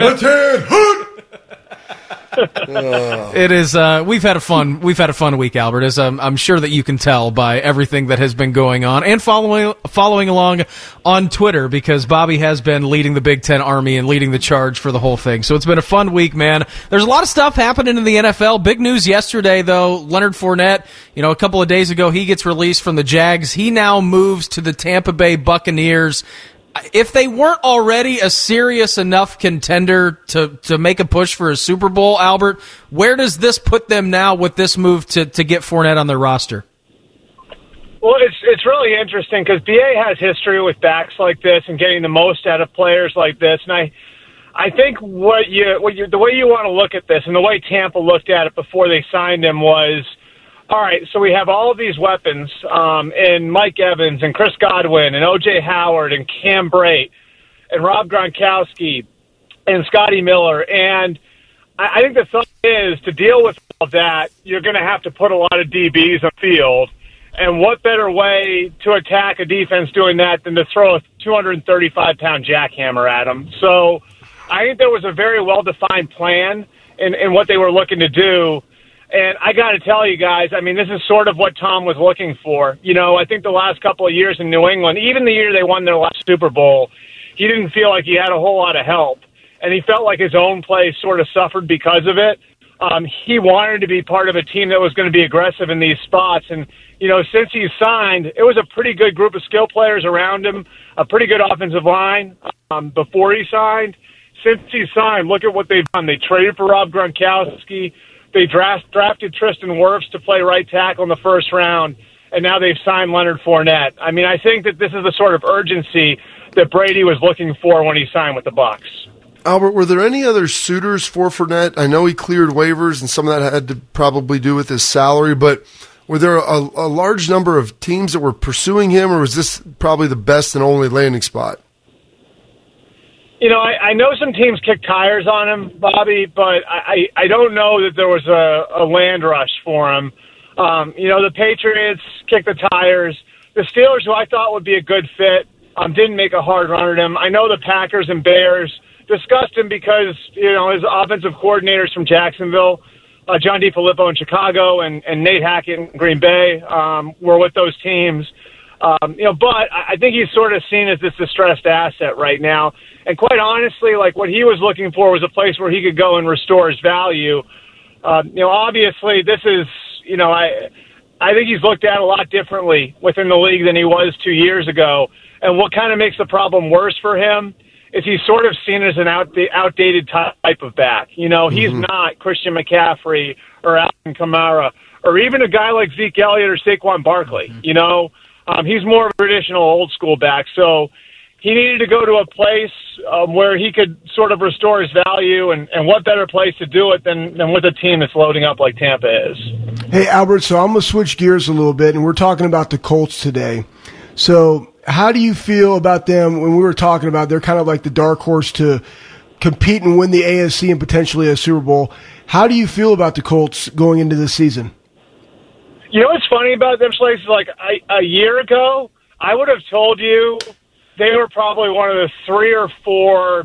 They, they were probably one of the three or four teams that had the brightest future in front of them.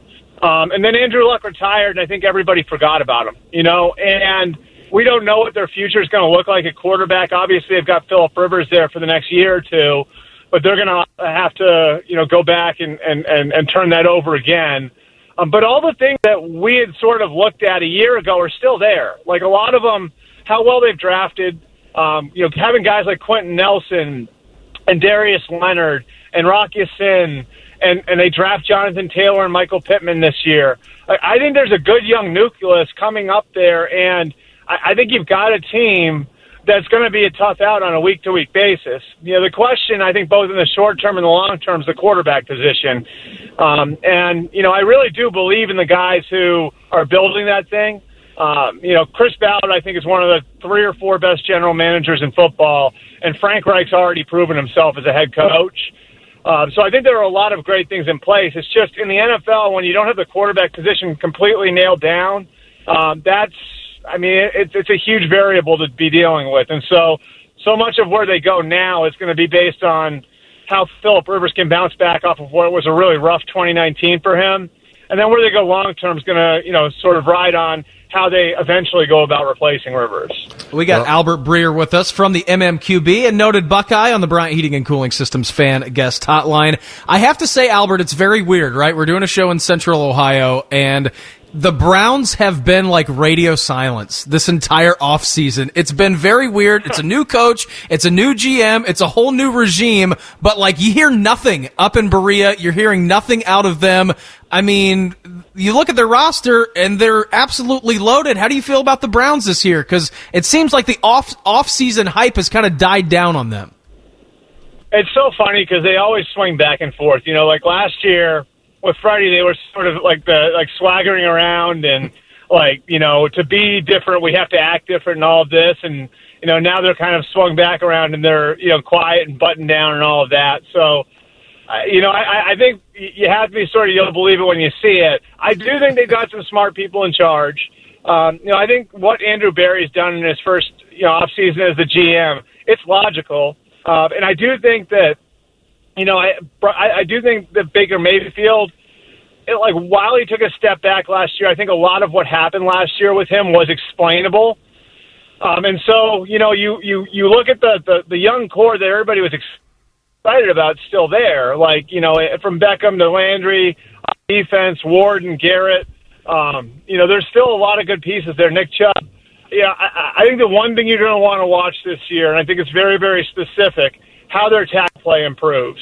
Uh, I, I think that could you know be the difference between being a five or six win team and a nine or ten win team for them. Um, you know how Jedrick Wills comes along, how Jack Conklin um, plays, and if he can stay healthy, that's going to make all the difference in the world. Because if you guys look back at the quarterbacks who broke out over the last three years, one thing they all had in common, and this is sort of interesting, they all got great tackle play. Carson Wentz in 2017 had Lane Johnson and Jason Peters. Patrick Mahomes in 2018 had Eric Fisher and Mitch Schwartz, and Lamar Jackson last year had Ronnie Stanley and Orlando Brown. For one reason or another, it's a commonality. If you look, and you can go back further than that too.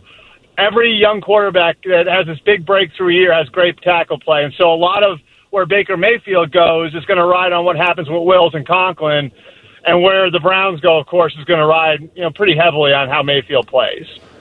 We're joined by MMQB's Albert Breer, noted Buckeye, and also refers to Anthony Buckeye. Schlegel as Schlegs on the Bryant Heating and Cooling Systems fan guest hotline. like that? Albert, that was well, that was That's important, amazing. Albert, because Schlegs' wife also refers to him as Schlegs. So um, it's it's pretty interesting from that standpoint. Um, we Is talked. she uh, plays too or no? you know, it's, No, I- she. Go No, Schleg. it's more. No, it's more like you know, what's up, girl? what's up, baby? Hey, love, I love. How you doing? You know, that's more like that. Yeah. Or Steph. You know, you can't call her I mom. got a Like, buddy. I got a buddy. I got a buddy from call, from college called Smeegs. His name is Smeegs, and that's his last. His next last name is Smeagol, and everybody refers like his wife refers to him as Smeegs too. And it got real weird after they got married. which is awesome. Which is awesome. And uh, taking it back here to the Saints real quick, Albert, because you know Alvin Kamara down there. A lot of people view him as a top five back, and even internally, you know, I, I think that there's a perception in New Orleans that he's probably as close to McCaffrey as you're going to find, if not maybe even better. What's the situation with his contract? What? How did we get to this point? And is this something that you think is salvageable? I don't know that like so I, I think part of the issue is like Joe Mixon getting his deal in Cincinnati and how far it fell short of what Christian McCaffrey got in Carolina. And, and if you look at it, McCaffrey's deal is sort of an outlier now. And they got, you know, 64 over 4, that's 16 million a year. Um, you got Mixon at 12, you got Derrick Henry at 12 and a half. And you know, these things can get personal sometimes and um, the, the the Saints were coming in, I, I think, fairly significantly lower than where McCaffrey was. He, Kamara wanted to be close to McCaffrey, and now you've got like the running back market sort of defining itself, where the McCaffrey deal does look like a little bit of an outlier. And so, you know, I, I part of the issue is sort of finding a middle ground between what Henry and Mixon got and what McCaffrey got. And I think it's fair for Kamara to look at McCaffrey and say, I'm a similar type of player to him. I'm more than just a running back. I think the other issue here, guys, the Saints have a lot of mouths to feed. And mm-hmm. if you want to look at it, look at the last three or four years, how well they've drafted. You know, it's not just taking care of Kamara. It's also taking care of Marshon Lattimore. It's also taking care of Ryan Ramczyk. And both those guys play premium positions. So, you know, you're going to have to take care of those two. The year after this, you're going to probably be looking at taking care of Marcus Davenport and on down the line. They've just got so many good young players on the team now where it's, you know, if, if you're Mickey Loomis, if you're Sean Payton, you're looking at Alvin Kamara and you're saying, we really do value you, but we've got a lot of guys to take care of and we're trying to keep the team together for the post Drew Brees era. You know, and of course, if you're Kamara, you're a running back, you're looking at that, you're saying, you're going to dump me the minute the wheels start to come off. Hmm. So I need to get what I can now. Yeah, absolutely. It's a fascinating, fascinating deal down there in New Orleans. Albert, we always appreciate the time, man. We really, really do. Enjoy your Thursday, and we'll talk again soon, all right? Awesome. Thanks, guys. Keep fighting the good fight, Bobby. We'll do, Albert. Thank you, sir. Yeah, if there's one thing, Carp, that you're going to do, it's that. I mean, you're the general of the Big Ten Army, for God's sake. That was Albert Breer. He was the senior NFL reporter, lead content strategist for MMQB, and he was joining us on the Bryant Heating and Cooling Systems fan guest hotline. All right, we'll tell you what has us juiced on a Thursday. Coming up next, it's Morning Juice right here on the fan. From the Atlas Butler Plumbing Services Traffic Center. This report is sponsored by Napa Auto Parts. We don't have any accidents right now. Things are clearing up and moving pretty well on the area's main roads and freeways. Keep in mind, though, Claycraft Road over the east outer belt, that's still down to one lane until at least early October.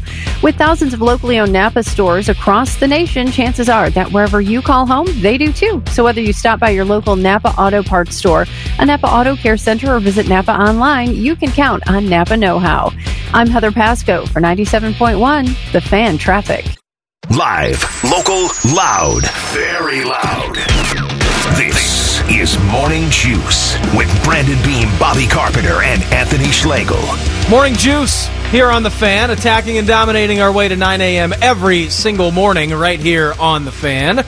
Brandon Beam, Bobby Carpenter, Anthony Schlegel, and we here at Morning Juice are brought to you by our good friends at Raising Canes. That's right. Go and ask for the Caniac Go and ask for the Caniac, Schlegel style. They'll know exactly what you're talking about. All right, Shark, it's time to get juiced. What's got you juiced? Sponsored by Atlas Butler Plumbing Services. All right, caffeinate and dominate. What's got you juiced today? Oh man, I mean, there's so many things. Like I just, I don't know what you guys do during the breaks, but I'm starting to figure out a little routine. I put my my headset down and I walk around to get my, you know, make sure I stand up. And I noticed that my closet was open for some reason. Then I and then I was trying to shut it, and there's something in the way. And it turns out it was my senior year poster for my wrestling team. And I, I'm gonna tweet this out. It's amazing. But anyways, what what got me juiced? You want to have a juice vampire? Online learning for again an eight year old, not a nine year old, an eight year old. Okay, so that that will suck the juice right out of you for sure. But that being said, positive news around the Big Ten. That got me juiced. Came to the shop yesterday after the show, and what was there? Somebody photoshopped a picture of me in a cage match with with uh, Finebaum. That was funny. It made me smile. And then someone uh, tweeted me or you know hit me up in a message or whatever. I don't know what those are called. Um, they were wearing an attack DMs. and dominate shirt around, around town, and and a woman like was stopped them and said, "What is that?" Like like in a negative connotation, like what is that? Right? And and he had to go into the spiel about it's all positive, it's attacking and dominating, and you know just attacking and dominating life with a positive attitude. But it had a good conversation, so that that kind of stuff gets me juiced. Bob, what's got you juiced, man? Oh goodness, there's so many things. I had this list and I've just continued to add to it. Number one, uh, super juice that one week from today, the NFL will be kicking Yes. off. We will have real meaningful football games. Chiefs, Texans get a chance to see what's going on there.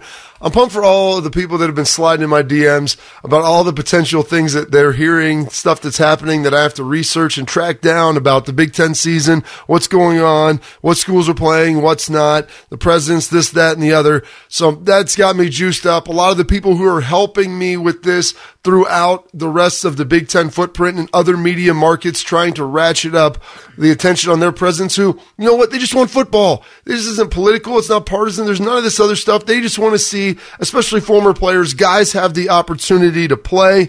I'm pumped for, I'm so juiced for all of the people when I asked about movie recommendations for my kids that jumped up, gave me a ton of good ones. Some that were maybe not age appropriate. People were recommending Major League for my 10 to 7 year olds. Like, probably not quite there yet.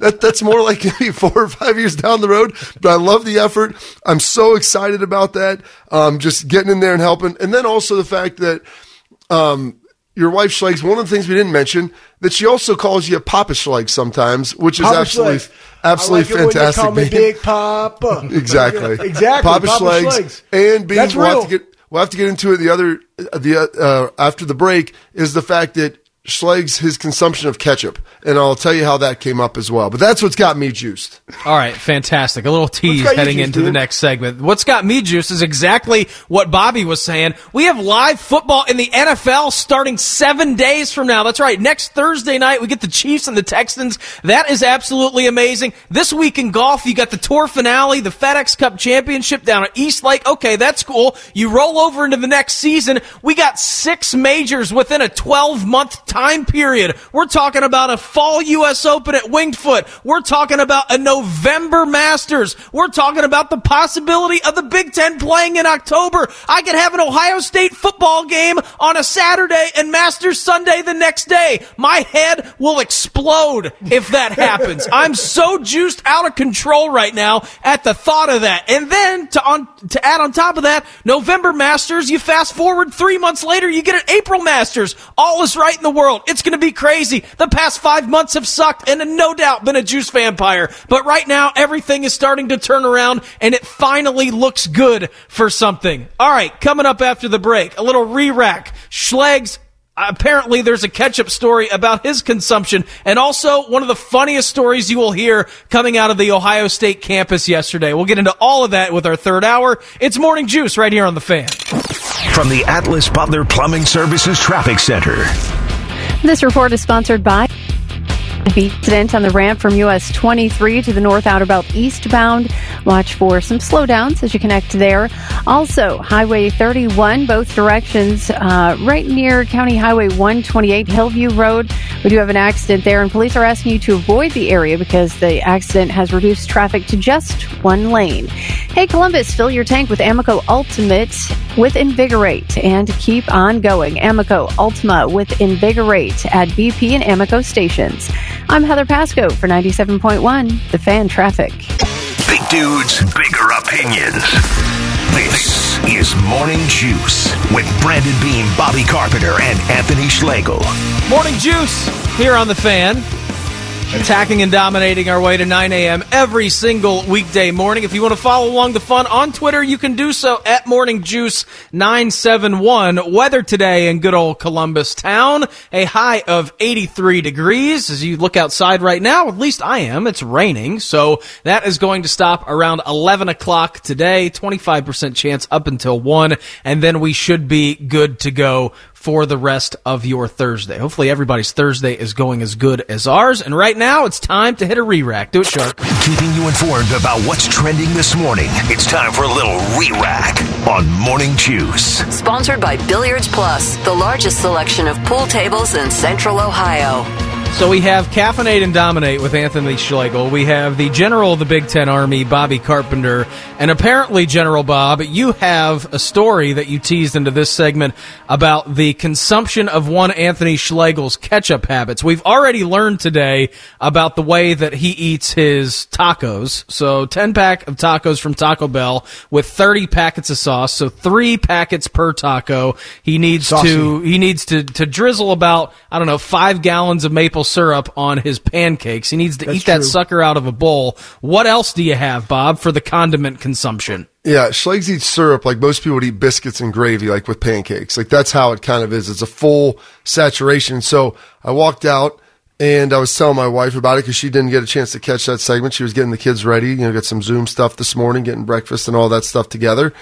And I was describing him about, the, telling her about the, the Taco Bell and the three packets per and Schlegs and all the different things. And she's like, "Well, did you bring up how much ketchup the guy eats?" And I'm like, "That's that's amazing. The fact that you would reference that and I somehow forgot it, and being the fact that Schlegs puts ketchup on just about everything, and it's not a small amount of ketchup." But in fact, a rather large amount of ketchup to the point where I'm like, Schlegs, I'm not sure if you're tasting any of the food that actually exists, the condiment has fully absorbed any type of taste that the food could be providing. And now all you're really tasting is like ketchup with some sort of vehicle that helps you get it to your mouth. Like that's really it. It- It's really just one step short beam of him taking a ketchup bottle above his face and just squirting it down his beak. So it's basically like the scene in Big Daddy, right? I mean, where he's just squirting the ketchup all over the fries. I can't Yes. even taste the potatoes. All I want to do is catch or taste the ketchup Schlegs. Well, I don't like, see, I don't want to put it all over the fries. Like, I want to dip them in there so I can really clump it on there. You know what I mean? If it's drizzled all over it, then your fingers get all nasty from the ketchup. I, and I remember, like, I would go into, um, I'd get a double quarter pounder with cheese, right? Or, or uh, a Texas double from Wendy's, and I don't, they don't have Texas doubles up here, probably because it's Ohio. But anyways, I would take that and I would fill the entire bottom of the other side of the container that the quarter pound, double quarter pounder came in with ketchup. Why? Because yeah, I like to dip it in ketchup, and I like to have a lot on there, and that's how I dip my fries. And so yeah, I, I do eat a lot of ketchup. It- side or side nugget for everybody. I love eggs. And I love to put ketchup on my eggs with Tabasco sauce. Boo. But here's a little nugget when you make eggs. Put a, just a, a smidgen of coffee creamer in there. It makes them extra fluffy. But then it also tastes really good when you smother it in ketchup and, pepper and, And Tabasco sauce. Radio beam is, uh, I heard it described to me one time as the theater of the mind. Mm-hmm. And so when Schlegs uses the term dip, and whenever you hear that, I want you to substitute that with the word drowned. Okay. Okay? Dip or dunk. Like not not even dunk, drown. Like dip implies like maybe getting in the pool. Drowning is like when someone's holding them underwater to make sure they're fully engorged. Like that is more along the lines of what you need to envision. All right, so I'm envisioning that. I still can't believe that you got the quarter pounder that came in the box and filled up the other side all full of ketchup. That is Yeah. disgusting. no, it's not. It's unbelievable. hey, man, to each their own. If you enjoy ketchup that much, then what am I? Yes. What am I to tell you you can't eat it that way? I wouldn't do it personally, but hey, do you like ketchup on your steak too? Absolutely not. Okay, so you're not like Patrick Mahomes in that case. That's okay. No, I, So I like A1. I like A1. I'd rather have a steak that's done, you know, nice, you know, medium, medium rare. So medium rare plus, right? When you go into a restaurant Mm-hmm. and I don't have to have anything. Like that's how I would like it. Maybe I dip it in my mashed potatoes or something like that. But a little bit, a little bit. That would just be a, just a, a little dip of So that's a dip. That's not a that's a dip. That's not a drown. All right, we got No. it. So I saw this earlier today from the Skull session on Eleven Warriors. Kevin Harris pointed me towards this. This came from Ohio State's Reddit feed, right? Reddit is a wild place too. I mean, you could spend literally an entire day on Reddit and see something different every single minute that you're on there. So this is from the Reddit feed from Ohio State. This comes from a young man. I don't know who it is, but he's a student at Ohio State. Listen to this. Said today my class ended early, so I tried to save some time. Backpack on and listening to music. I set off for JO North to get tested 15 minutes earlier than my time. So he's talking about a COVID test, right? He's setting off to JO North. If you can picture the Ohio State campus in your mind, do it as we go along on this this uh, theater of the mind, right, Bob? Is what we call Oh, it's radio. just south of Lane, just north of the business school, tucked right in there. Exactly. Said I had gotten about 10 steps out of the door when a very attractive girl started walking in front of me. this is not usually a problem because I walk faster than most people, but apparently she did too. She took corners, back paths, and was heading in a certain direction, but it was the same path I was taking. It's a horrible feeling. She had to look back a couple of times like I was a weirdo, but I wasn't following her and I had other things on my mind. I came up with the idea to save spit while walking. That way I could test extra fast. Hmm. So there I was, awkwardly following this girl, probably looking very weir- weird. We had lo- walked a long while, me 10 paces behind, when it just so happened she also turns into JO North. It was here I realized the fault in my plan. They asked me if I had done a test before, and all I could do was cryptically nod. At this point, she started looking at me with fear in her eyes, and I was starting to pretend she wasn't staring at me. I finished logging in on my phone and went in for the grand finale. I spit too much. The spit filled the cup. It filled the cone, and then it went blanking everywhere. She was looking at me out of the corner of her eye, and I was entering full panic mode. There was spit blanking everywhere. So to not look stupid, I sucked it back oh, up. All of it up to the line, and it looked like she was about to vomit. I sealed my cap and turned in my test, nearly running out of the door. I didn't look back. I don't know if I'll ever see her again, but if I do, it's probably in her nightmares. If you are her, I am deeply sorry. Carp, that is a horror story right there. That is disgusting, and I feel bad for the guy. Um, I've never taken a spit test yet, and I'm not sure how much spit is required. But I mean, I'm that's just sloshing that around in your mouth for 10 Oh, minutes yeah. while walking that- the campus. that's a healthy amount. I mean, all I can base that off of is like drug testing. Yes. And so in the NFL or in college, and we get drug tests, and they you'd want to get it done first thing in the morning, especially during training camp. And you'd go in there, and they have people, the medical staff, men and women, and you know the way they do it. I mean, dude, you got to be like fully naked when you go in there. Essentially, like no shirt on, just in your underwear. You pull your underwears down to your knees. So I mean, just envision that. Like it's a very humiliating experience. And so you want to make sure, obviously, you have enough to meet the threshold, but then you don't have too much. And so, like, you're trying to navigate being like filling it up, and it's first thing in the morning. You're drinking a ton of water the night before because you're dehydrated during camp, and it's like you're trying to control it into the cup, and then all of a sudden you have to try to redirect into a toilet, and it's like, it, it, I mean, dude, it, it's literally like trying to undo a sprinkler from a hose while the hose is running. I mean, that's that's essentially what it is. And just imagine the mess that you can create with that oh, situation there because like You have no idea. It's not like there's a valve that you can just shut it off. Shut it You can off, coach. Let's You go. Stop that can- thing. Beam, you can try, but when you have like probably a liter of urine that you're trying to excrete and it, it's starting to like hurt because you're holding it so bad because you have all these papers to fill out. I mean, it's it's awful. It's absolutely awful. Bob, that's exactly where my mind went to it. But what about the times where it's unexpected and you didn't get to have the prep and you're just like, listen, the only way I can, I, I'm, I got to go take a dump too. Now it becomes really awkward, right? Like you, you want to keep the, are you sure you want to keep this door open to this stall? All right, that's on you. Here we go.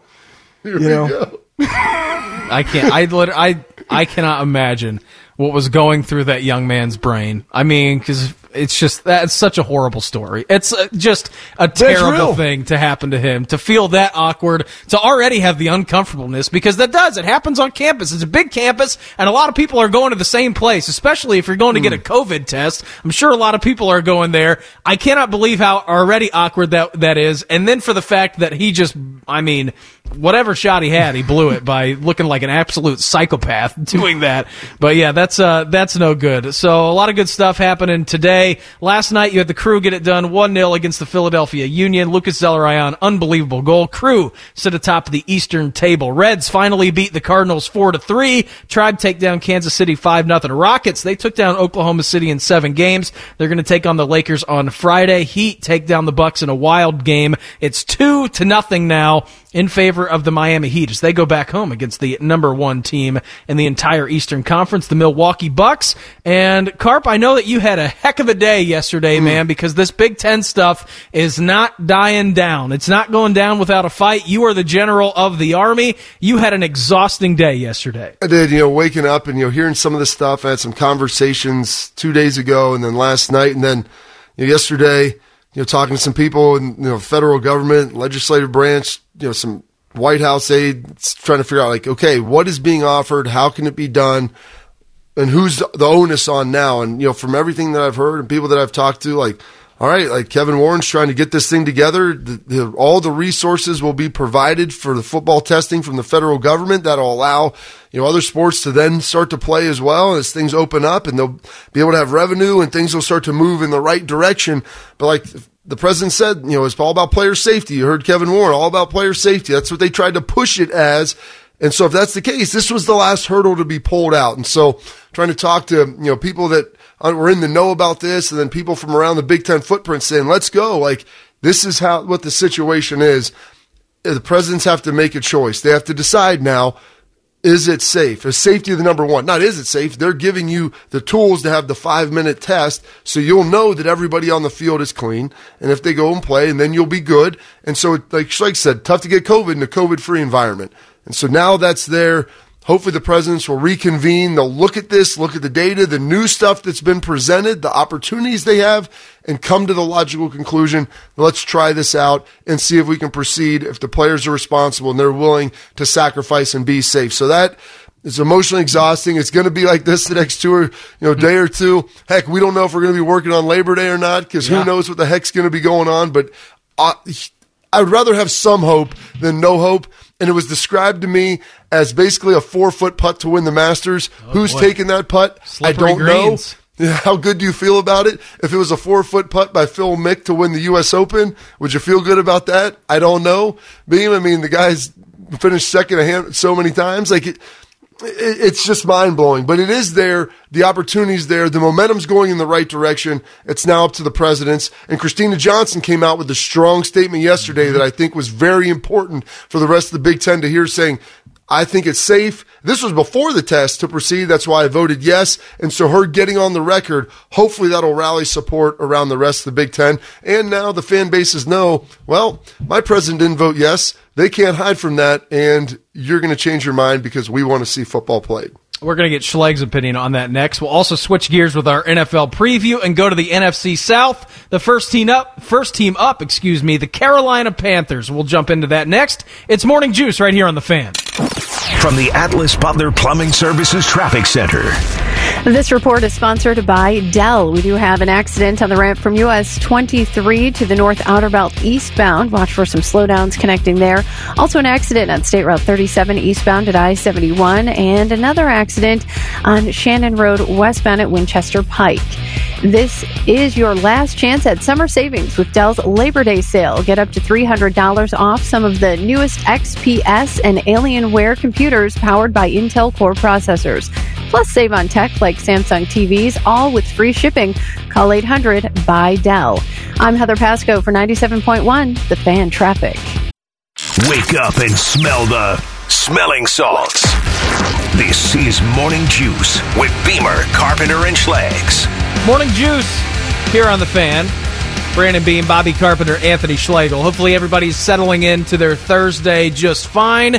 We got rain here in Columbus in the area until about 11 o'clock. High of 83 today. So after about noon, you should be just fine. You can follow along the fun on Twitter at Morning Juice 971 is where we live. And we are doing the show from home, but these are our fan studios and they are sponsored by Lindsay Honda. Honda makes the cars. Lindsay makes the difference. You can visit them online at lindsayhonda.com. We are seven days away from the NFL opener between the Chiefs and the Texans. Crazy that we are here. We are on the doorstep of the NFL being played. We're going to talk some college ball with our good pal from the Sporting News, Bill Bender, next. But first, it's time to preview the Carolina Panthers. To me, I look at this team.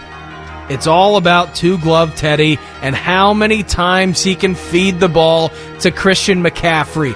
Who cares if you don't have any other weapons? That guy is unbelievable. He's one of the biggest workhorses in the NFL. Literally, it seems to be 70% of their offense revolves around one guy. You got Curtis Samuel out there. Okay, that's fantastic. I love Curtis. I think he could be a great player. He made great strides last year in Carolina, but we know that they have had some trouble at the quarterback the quarterback position, and they're trying Teddy Bridgewater out. The Vegas over under for them is five and a half. Not very good. It's a good division in the South. You look at the NFC South and who is in there. The Tampa Bay Buccaneers are incredibly improved. The Atlanta Falcons signed Todd Gurley. They have a ton of weapons. And then, oh yeah, the New Orleans Saints, the mainstay in that division. What are they going to be? Carolina is on the outside looking in. They are trying to rebuild after Cam Newton. They're looking to Teddy Bridgewater. Five and a half is the over under Schlegs. They are even money at the under. They are minus 130 at the over of five and a half. What is your ceiling? What is your floor? And what's the actual number for the 2020 Carolina Panthers? All right, so they play the NFC North, really tough division. They play the AFC West, significantly better. They're in the NFC South not a lot of hope for you, Carolina, right? and you're believing in Teddy. Be like, be like water, my friends. Be like Teddy, Bridgewater. Anyways, that being said, you, you mentioned all the key pieces that they got on, offensively, and it's only one piece, Christian McCaffrey. He's an absolute freak. Hey, guess what? You got Curtis Samuel. I'm excited to see what he can do this year and be healthy. But then defensively, and I'm going to say this, they needed a lot of help. And what did they do in the draft? They only drafted defensive dudes. Straight up. So when I think about it, they're D ranked 31st in the league. Not very good. They were awful in the red zone. They were really bad on offensively on, on third downs, right? They were toward the bottom. And so the guys couldn't keep drives going, which put the defense in a bad situation, and they have no depth. But at the end of the day, ceiling is seven, floor is four. I'm going to go with the under, Bob.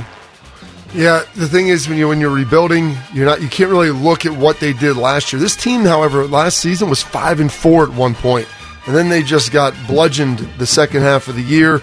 Um, they bring in Matt Rhule out of Baylor. They're going to change the offense up. They're going to do some different things with how they've been operating there. I love their draft. They go best player available. They get Derrick Brown, the big DT out of Auburn. Yep. They get Gross Matos, the outside rusher from Penn State to help solidify that offensive line, which was incredibly key because, the, or that defensive line, they needed to do that.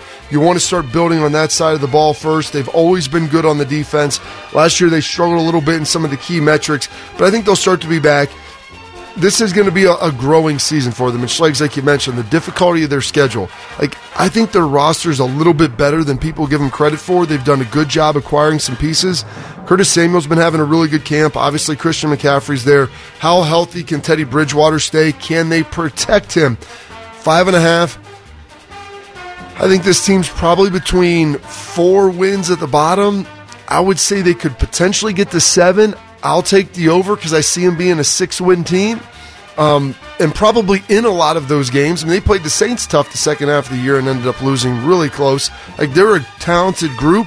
They just don't have as much talent as everybody else in their division, and they're going to be continuing to develop young players and try to build this roster the right way. They have a great front office. I really like their head coach. I think they're going to stick with everything that they have and continue to move forward and not and stay the course. And because of that, there's going to be some growing pains. I like them at about six wins. I'll take the over and maybe you know take a shot with it to see if they hit it. But I think the Carolina Panthers will be a team that will upset some teams this year, but aren't going to have a record that's going to be playoff worthy. Yeah, I just look at this roster and it's too talented to only win five games in the NFL. I know that they play in a great division. I know you're going up against Matt Ryan and Tom Brady and Drew Brees twice a year. But it's just it, they're they're too loaded of a roster. They're too good of a defense. Teddy Bridgewater is too good of a quarterback to only win five games in the NFL. I'm going to take the over as well. I think the ceiling I think you guys nailed it. I think it's seven games. I think I think the floor for them is five. I just think that they're too good of a team. But I want to get your opinion on this, Schlegs, because you're without Ron Rivera. He's there for a long, long time. When you go through that kind of a change, when you lose your guy who has been there for a while, what does that do to your team? New coach, new system, new everything down there in Carolina. Yeah, sometimes when you have a coach that's been there for a long time, people get comfortable. It happens, right? They get complacent. And I think bringing in Matt Rhule, so Matt was at, I think, Temple, then he went to Baylor, turned that program around. He's an offensive guy. That's why they brought in Bridgewater. He can kind of run his style of offense. And you have a great weapon in Christian McCaffrey. And he has juice about him. I mean, I was down in Baylor. I've talked to Matt Rhule before. Like the dude, uh, who was it? Frank Pirano, who's the head strength coach now for Tennessee.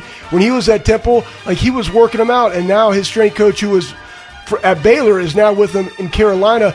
They're bringing some more juice in this whole kind of college atmosphere because guys kind of want that from not not of the rah rah stuff, but they want it from a playing and training perspective. And I think bringing that type of new juice in the building is good for everybody because now everybody's on this on the the opening page, right? I get an opportunity to leave my mark for this new staff, and let's go out there. We're going to start building some, bringing in some pieces that can help us win, and that's the type of guy that Matt Rhule is. So I really, I'm with Bob. I love their coach.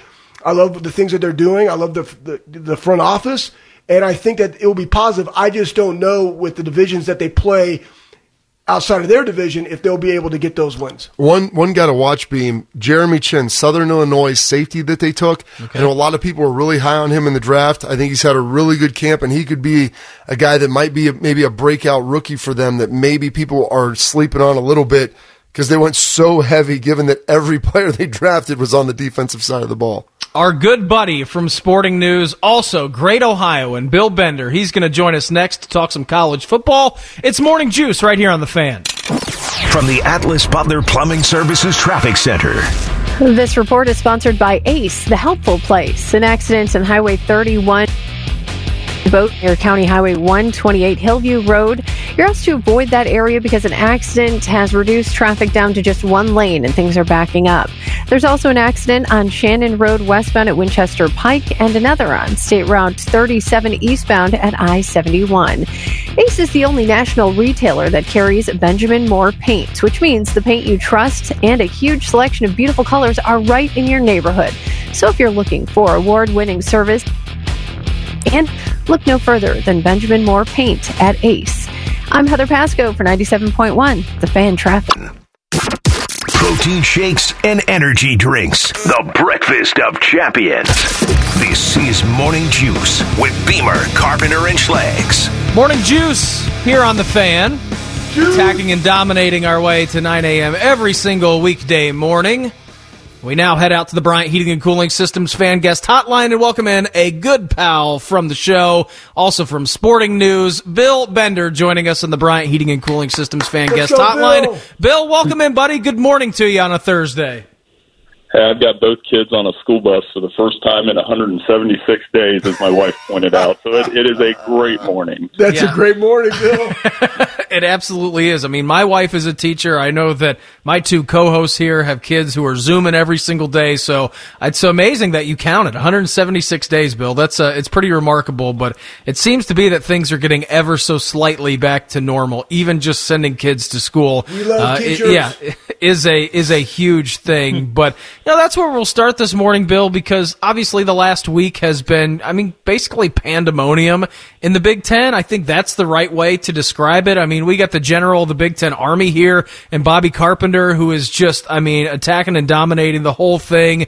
From your perspective, from your perspective, Bill, I, is there any way from you that the Big Ten, you know, goes back and let alone plays in November, but is actually going to to be tabling and getting ready for an October start? If the reports that there's going to be a vote Friday are true, then they should go ahead and vote. I would even want up it to October 3rd. Start on October 3rd. Give yourself another bye week if you need that. You get in sync with the college football playoff and the other three conferences. I think all of those things make sense to me. I'd rather start in October than try. I don't know about you guys, but the, the Thanksgiving start is a non-starter for me because it, even if they do play at that point, it's going to feel like a consolation season behind the real college football playoff race. No, you're not wrong in that, Bill. And like that's the thing. Like you mentioned the consolation. Like, if if you're in the Big Ten, you're Ohio State or Penn State or Michigan, like, and you don't have a realistic shot at trying to be able to play for you know national championship, the question becomes like, what what do you really playing for? And so I think that that might be a you know a non-starter for some of these ads. Um, you know, were you? I guess when when you look at you know the other other uh, conferences, did you think that they would have wavered by this point in time? Because I think that's probably what the Big Ten was banking on. That maybe one of them would have fallen off. But do you think that? Are you surprised that all three of them have continued to push forward? No, I think you're exactly right. Again, I, it's just they thought that they would be the first one to cancel, and then by the time they got on campus, maybe the SEC and the ACC and the Big 12 would have blinked. But I mean, we have an FBS game tonight. We have the first one tonight. I mean, I don't know how many people are going to be tuned into Southern Miss and South Alabama, but it's still football, and I'm sure some people will still watch it and be excited about it. And I think one of the things that I could have turned the tide around here a little bit is, I mean, we watched Pickerington North and Pickerington Central play on ESPN yeah. last weekend and do it safely. So why can't we watch Big Ten football if we can watch big time high school football in the state? Yeah, Bill, I totally agree with you, and I would also add too that with what everything that's going on with the NCAA and furloughing 600 people and and losing out on 1.1 billion dollars, like basketball starts November 25th, like they have to have basketball, or you're not going to have an NCAA. So they're probably pushing for an October start date because they need basketball to start getting ready to go. But I want to know because you're the National College Football writer for Sporting News, like what's got you juiced about this college season? What are the the teams that you're really interested in? What are some of the subplots and stories that you've heard from around the country? Well, I mean, it's unfortunately it's a little bit of more of the same. Uh, you know, Clemson, Alabama are going to be one and two. If the Big Ten somehow gets back in the mix, Ohio State will be right there, and then you're looking at Oklahoma. Now, a couple of the interesting storylines within the season, obviously Notre Dame joining a conference on a one-year rental. Um, that'll be fun. I, I think North Carolina under Mack Brown's one of those teams to watch. How quickly he's rebuilt them and done it the right way. They're very interesting as well. And then we always have to say that three word phrase is, or I guess, you know, people like to say Texas is back. And you wonder, they have the senior quarterback. They have some, a lot of talent Tom's built there, but it comes down, they've lost a lot of close games. And I think that's something to keep in mind with that program. We got Bill Bender with us from Sporting News, national college football writer on the Bryant Heating and Cooling Systems fan guest hotline. Big news out of Georgia yesterday. Jamie Newman said he was going to opt out. You had LSU's Ja'Marr Chase as well, best receiver in the entire country. He's going to opt out of the season. Do you think, Bill, as we get closer and closer to the starting date of this season happening, you're going to be seeing this more and more between the Power Five schools that are playing right now? Uh, Ja'Marr Chase one was a little bit shocking because of how, just how much LSU has lost. That whether it was to the NFL draft and now they've lost some opt outs, they've lost some key coaches. Gonna be tough for them to do what re- duplicate what they did last year. Um, the Georgia one also because Newman had transferred and he had kind of the inside track on that starting job to replace Jake Fromm, and now they're probably going to be banking on JT Daniels, kid who played 11 games at USC his freshman year and got hurt last year. And Georgia's that program. I, I tell people this all the time. Of all the programs that claim to have blue blood, I would say they have the longest championship drought. It goes all the way back to 1980. Mm. And the more times Kirby swings and misses with these talented teams he has, the more that's going to start to feel like Mark Richt. And, and that's the that's the problem with being really good at Georgia. You they they should have more national titles than they have. No, that's like you said. It becomes an albatross that begins to hang over your head. And Mark Richt was good for a decade there, but never quite good enough. Um, Bill, let me ask you this question because as we talk about this, you know, the college football playoff, you know, is probably going to it's, it's, scheduled to go on. Um, there's three team, three Power Five conferences that would really be involved in it right now. Assuming the Big Ten comes back, and let's say they have a truncated schedule, and a lot of people are looking at this. How many games would you conceivably need to see if you were on the voting committee to be able to put one of the Big Ten teams in? I probably only need to see Ohio State for about a half. honestly, I mean, against, I, I mean, I, that, and I'm making a joke, but I mean to legitimize the season, uh, probably seven, six to eight, anywhere. Eight would be the, like the magic number of okay, if you play eight and the SEC plays ten, that's close enough to me. I mean, that way the Big Ten would at least you'd at least be playing everybody in your division and then you'd be playing two crossover games. And if you can squeeze in a ninth with the conference championship game, that's more than enough. I, I think, you know, that's the. I wrote this article earlier in the week about the Big Ten, and I just said, you know, revote, um, ditch the Thanksgiving start. We talked about that. And I mean, enjoy the results. Get a team in the playoffs. That with four Power Five conferences and conference only schedules, it makes sense just to put those four conferences in the playoffs. All right, Bill. Our last question for you here on Morning Juice. It's a two-parter. One, tell me all about Cobra Kai because I've oh. seen everything about it on Netflix. You wrote an article about it in Sporting News and says that it's amazing. and two, tell me a little bit more about this Pink Cricket restaurant because the pizza that you just tweeted yes. out the other day looks fantastic. Carp, I know that you're a big fan as well. Well, Bobby knows that that's the best. I mean, Lancaster, Ohio, by the way, Illtown. Most, yeah, the best, most pound for pound pizza places in the country. Like, and Pink Cricket's the best of all of them. So we'll do some free advertising for them there. And then two, um, Cobra Kai is amazing. I, I binged the first season in like two days. It's got enough fan service. Writing's good, and again, I mean, this has been theorized for years. You you, you start to root for Johnny a little bit in that, and uh, there's nothing wrong with that. Bill, we appreciate the time, pal. We really do. We appreciate it, and we'll talk again soon. All right. Hey, you guys are great. Thanks so much for having me on. Looking forward to it. Yep, Thanks, absolutely. Bill. There he goes. Bill Bender, national college football reporter for the Sporting News. I mean, I'm surprised, Bob, that you didn't bring it up. I mean, being from Lancaster yourself, I've never heard you even mention the pink cricket. You know, I, there's a lot of places that I like down there, so I try not to show any bias towards that. That's obviously Bill's favorite. And, you know, Bill grew up in Lancaster, you know, lives in Fairfield County still, lives in Pickerington. And so, we got a lot of mutual friends, and so when he wants to sport the pink cricket, man, it's a good place. There's a lot of great places down there, Christie's, Pizza Crossing. Like there, and he's not wrong. There's more pizza places in Lancaster than there ever ever should be for a town that size. I mean, now that I'm doing the show from home, I may just move down there. It sounds like my type of place. it sounds fantastic. All right, we're gonna wrap things up on a Thursday. Coming up next, it's Morning Juice right here on the Fan. From the Atlas Butler Plumbing Services Traffic Center. This pizza, the Route 37 eastbound at I-71. Police are on scene, so things are. It's slow accident on Shannon Road westbound at Donato. How is here?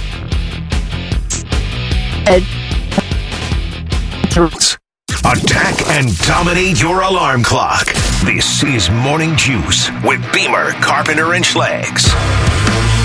Morning Juice here on the fan. We have entered our last segment on a Thursday. We here at Morning Juice are brought to you by Raising Cane's Chicken Fingers. That's right. You go to Raising Cane's, you ask for one thing. You ask for a caniac the Schlegs way. What that means, what that gains you, at any Central Ohio Canes location, this Games. actually isn't a real thing, but we're going to make it a real thing, damn it.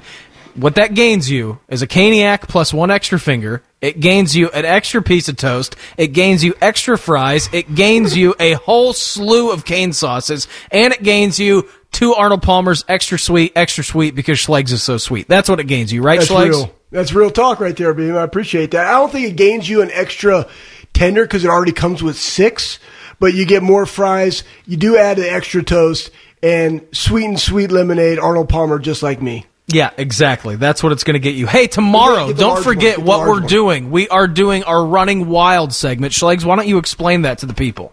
Yeah, so the Columbus Wild Dogs are, are wild about the community, and if you or your organization are involved in a community initiative that could use some help, contact them at columbuswilddogs.com. And we're really proud to have them as our sponsor for Running Wild, celebrating and recognizing someone or a group, right, uh, in our community, attacking and dominating, bringing the positive juice in our community and making a difference. So we need you to email us morningjuice at 971thefan.com or tweet us at Brandon Beam 971 at Morning Juice 971 at BCarp3 or at Schlegel Valley. That's what you need to do. So we've already gotten a couple of really good responses to that. We are going to do that tomorrow in our last segment to wrap up the week. If you know someone in your community who is making a big difference, it could be a small difference, it could be a big difference, it could be anything, who is just b- bringing positive juice to your environment and your community, please do that. Again, you can email the show morningjuice at 971thefan.com. You can tweet at the show handle at morningjuice971. Like Schleg said, at Schlegel Valley, at BCarp3, at Brandon Beam 971. If somebody's doing something good, please contact us and reach out. And then we will talk about that tomorrow morning in our last segment of the show. So I saw this from yesterday, Carp, as we wrap things up. We have been talking about Damon Arnette, right? We know out in Vegas, he is making a big difference where even so they got rid of, yeah, they got rid of veteran uh, Prince Amukamara over in Vegas. So I saw this from Ian Rapoport yesterday. It said that Raiders first round cornerback Damon Arnette recently suffered a fracture in his thumb. He's currently in a soft cast, a rough situation for the rookie who had impressed, though he did once play with the club at Ohio State. It seemed to me that he had thumb issues basically his entire time last year. He was in a soft cast, soft cast, excuse me, basically the entire year, Carp. Yeah, they say soft cast. Not sure what that means. Like cast is a cast. It's uh, Dame and Dame played with that club. Yeah. Was that last year, the year before? Like I think it was last year because didn't he have the pick six against Indiana while with the club? with the club. Yeah, I mean, and he did it, and they got it was able to get smaller and smaller. And I think by the end of the season, he maybe didn't have to wear it finally when they were playing Clemson. But yeah, I mean, he grinded through it. Dame doesn't care about that stuff. Like he, he continues to play hard. And he's going to do whatever it takes. Like he's not a guy that gets nicked up and then just goes out and sits on the shelf for four weeks, cast it up and go. And so it's not going to affect his performance. He's not going to make any excuses. Hopefully, he didn't have to deal with this all year. Because that's the thing. Once you get it, have something happen early, usually during the season, it just drags and drags because you keep re-injuring it. But hopefully, they can get this thing calmed down and taken care of. And in the next four to six weeks, he can shed that cast and be able to play with use of both of his hands. Yeah, and normally what they'll do is they'll. I, I had the same thing because I dislocated both my thumbs, and they'll put like a a, a soft, I don't know, piece of plastic. Well, it's Kinda not soft. flaccid. They make it soft. Yeah, and then they put it and you slide it under your glove, Mm. right? So it's on the thumb, so it doesn't allow it to go back, right? It can only go forward, and that's what they'll do once the, once the fracture's healed, right? Then they'll put something else inside of his glove or on the outside of it, tape it up so he can still use his hand. But at the end of the day, like covering a guy yeah, it's going to affect his tackling, but not necessarily covering a guy. And Damon's played with it. Like he understands what he has to do, and he's a dog, right? Like he's just going to go out there and perform, and that's exactly what you want. He's not making excuses. He's just going to go play, and that's why they love him Well, out there in Vegas. It's tough too, Beam, to get holding and PI calls when your hands like casted up. like so, the official, like you look at him, they're like, "Hey, man, watch shoulder." Like, Dude, I only got one hand, so I can't even grab with this one. So don't be looking at me the whole time. Exactly. So I saw this too as we wrap things up here. John Harbaugh said yesterday that you're, he said this, he said you're going to have to assume that they're going to play, talking about the practice squad players. So uh, listen, we know that the NFL Schlegs is doing great testing right now. The numbers are way down. But if John Harbaugh's saying this, I mean, you could have a cluster outbreak on your team, you know, whatever. I would imagine that if you're on practice squad in the NFL, like you got a good chance of being called up at some point to the big roster this year. Yeah, Yeah, everybody has to be game ready. Uh, you're going to see the same thing in college football, right? If there's, a, and we we saw that, I believe, who was it? Um, Auburn, like they were missing like an entire unit. Like Yeah, it's going to 16 happen. players, yeah. it's going to happen at some point where uh, a, chunk of your guys go down, and they got to have contact tracing, and they got to do these these other protocols. And guess what? Somebody has to step up, and that's really the teams that can be the most disciplined. And I'm talking about going out and, and, and staying within the routine and doing exactly what the medical experts tell you to do to not get contacted with, with COVID. Like they're going to have to be disciplined at that. And whoever can overcome those obstacles, because they're going to happen on a really good team sometime during this season, are going to be the teams that win the most games. And so in the NFL, it's the exact same thing. And that's why even in Major League Baseball, they had that other 30 guys, like their top prospects,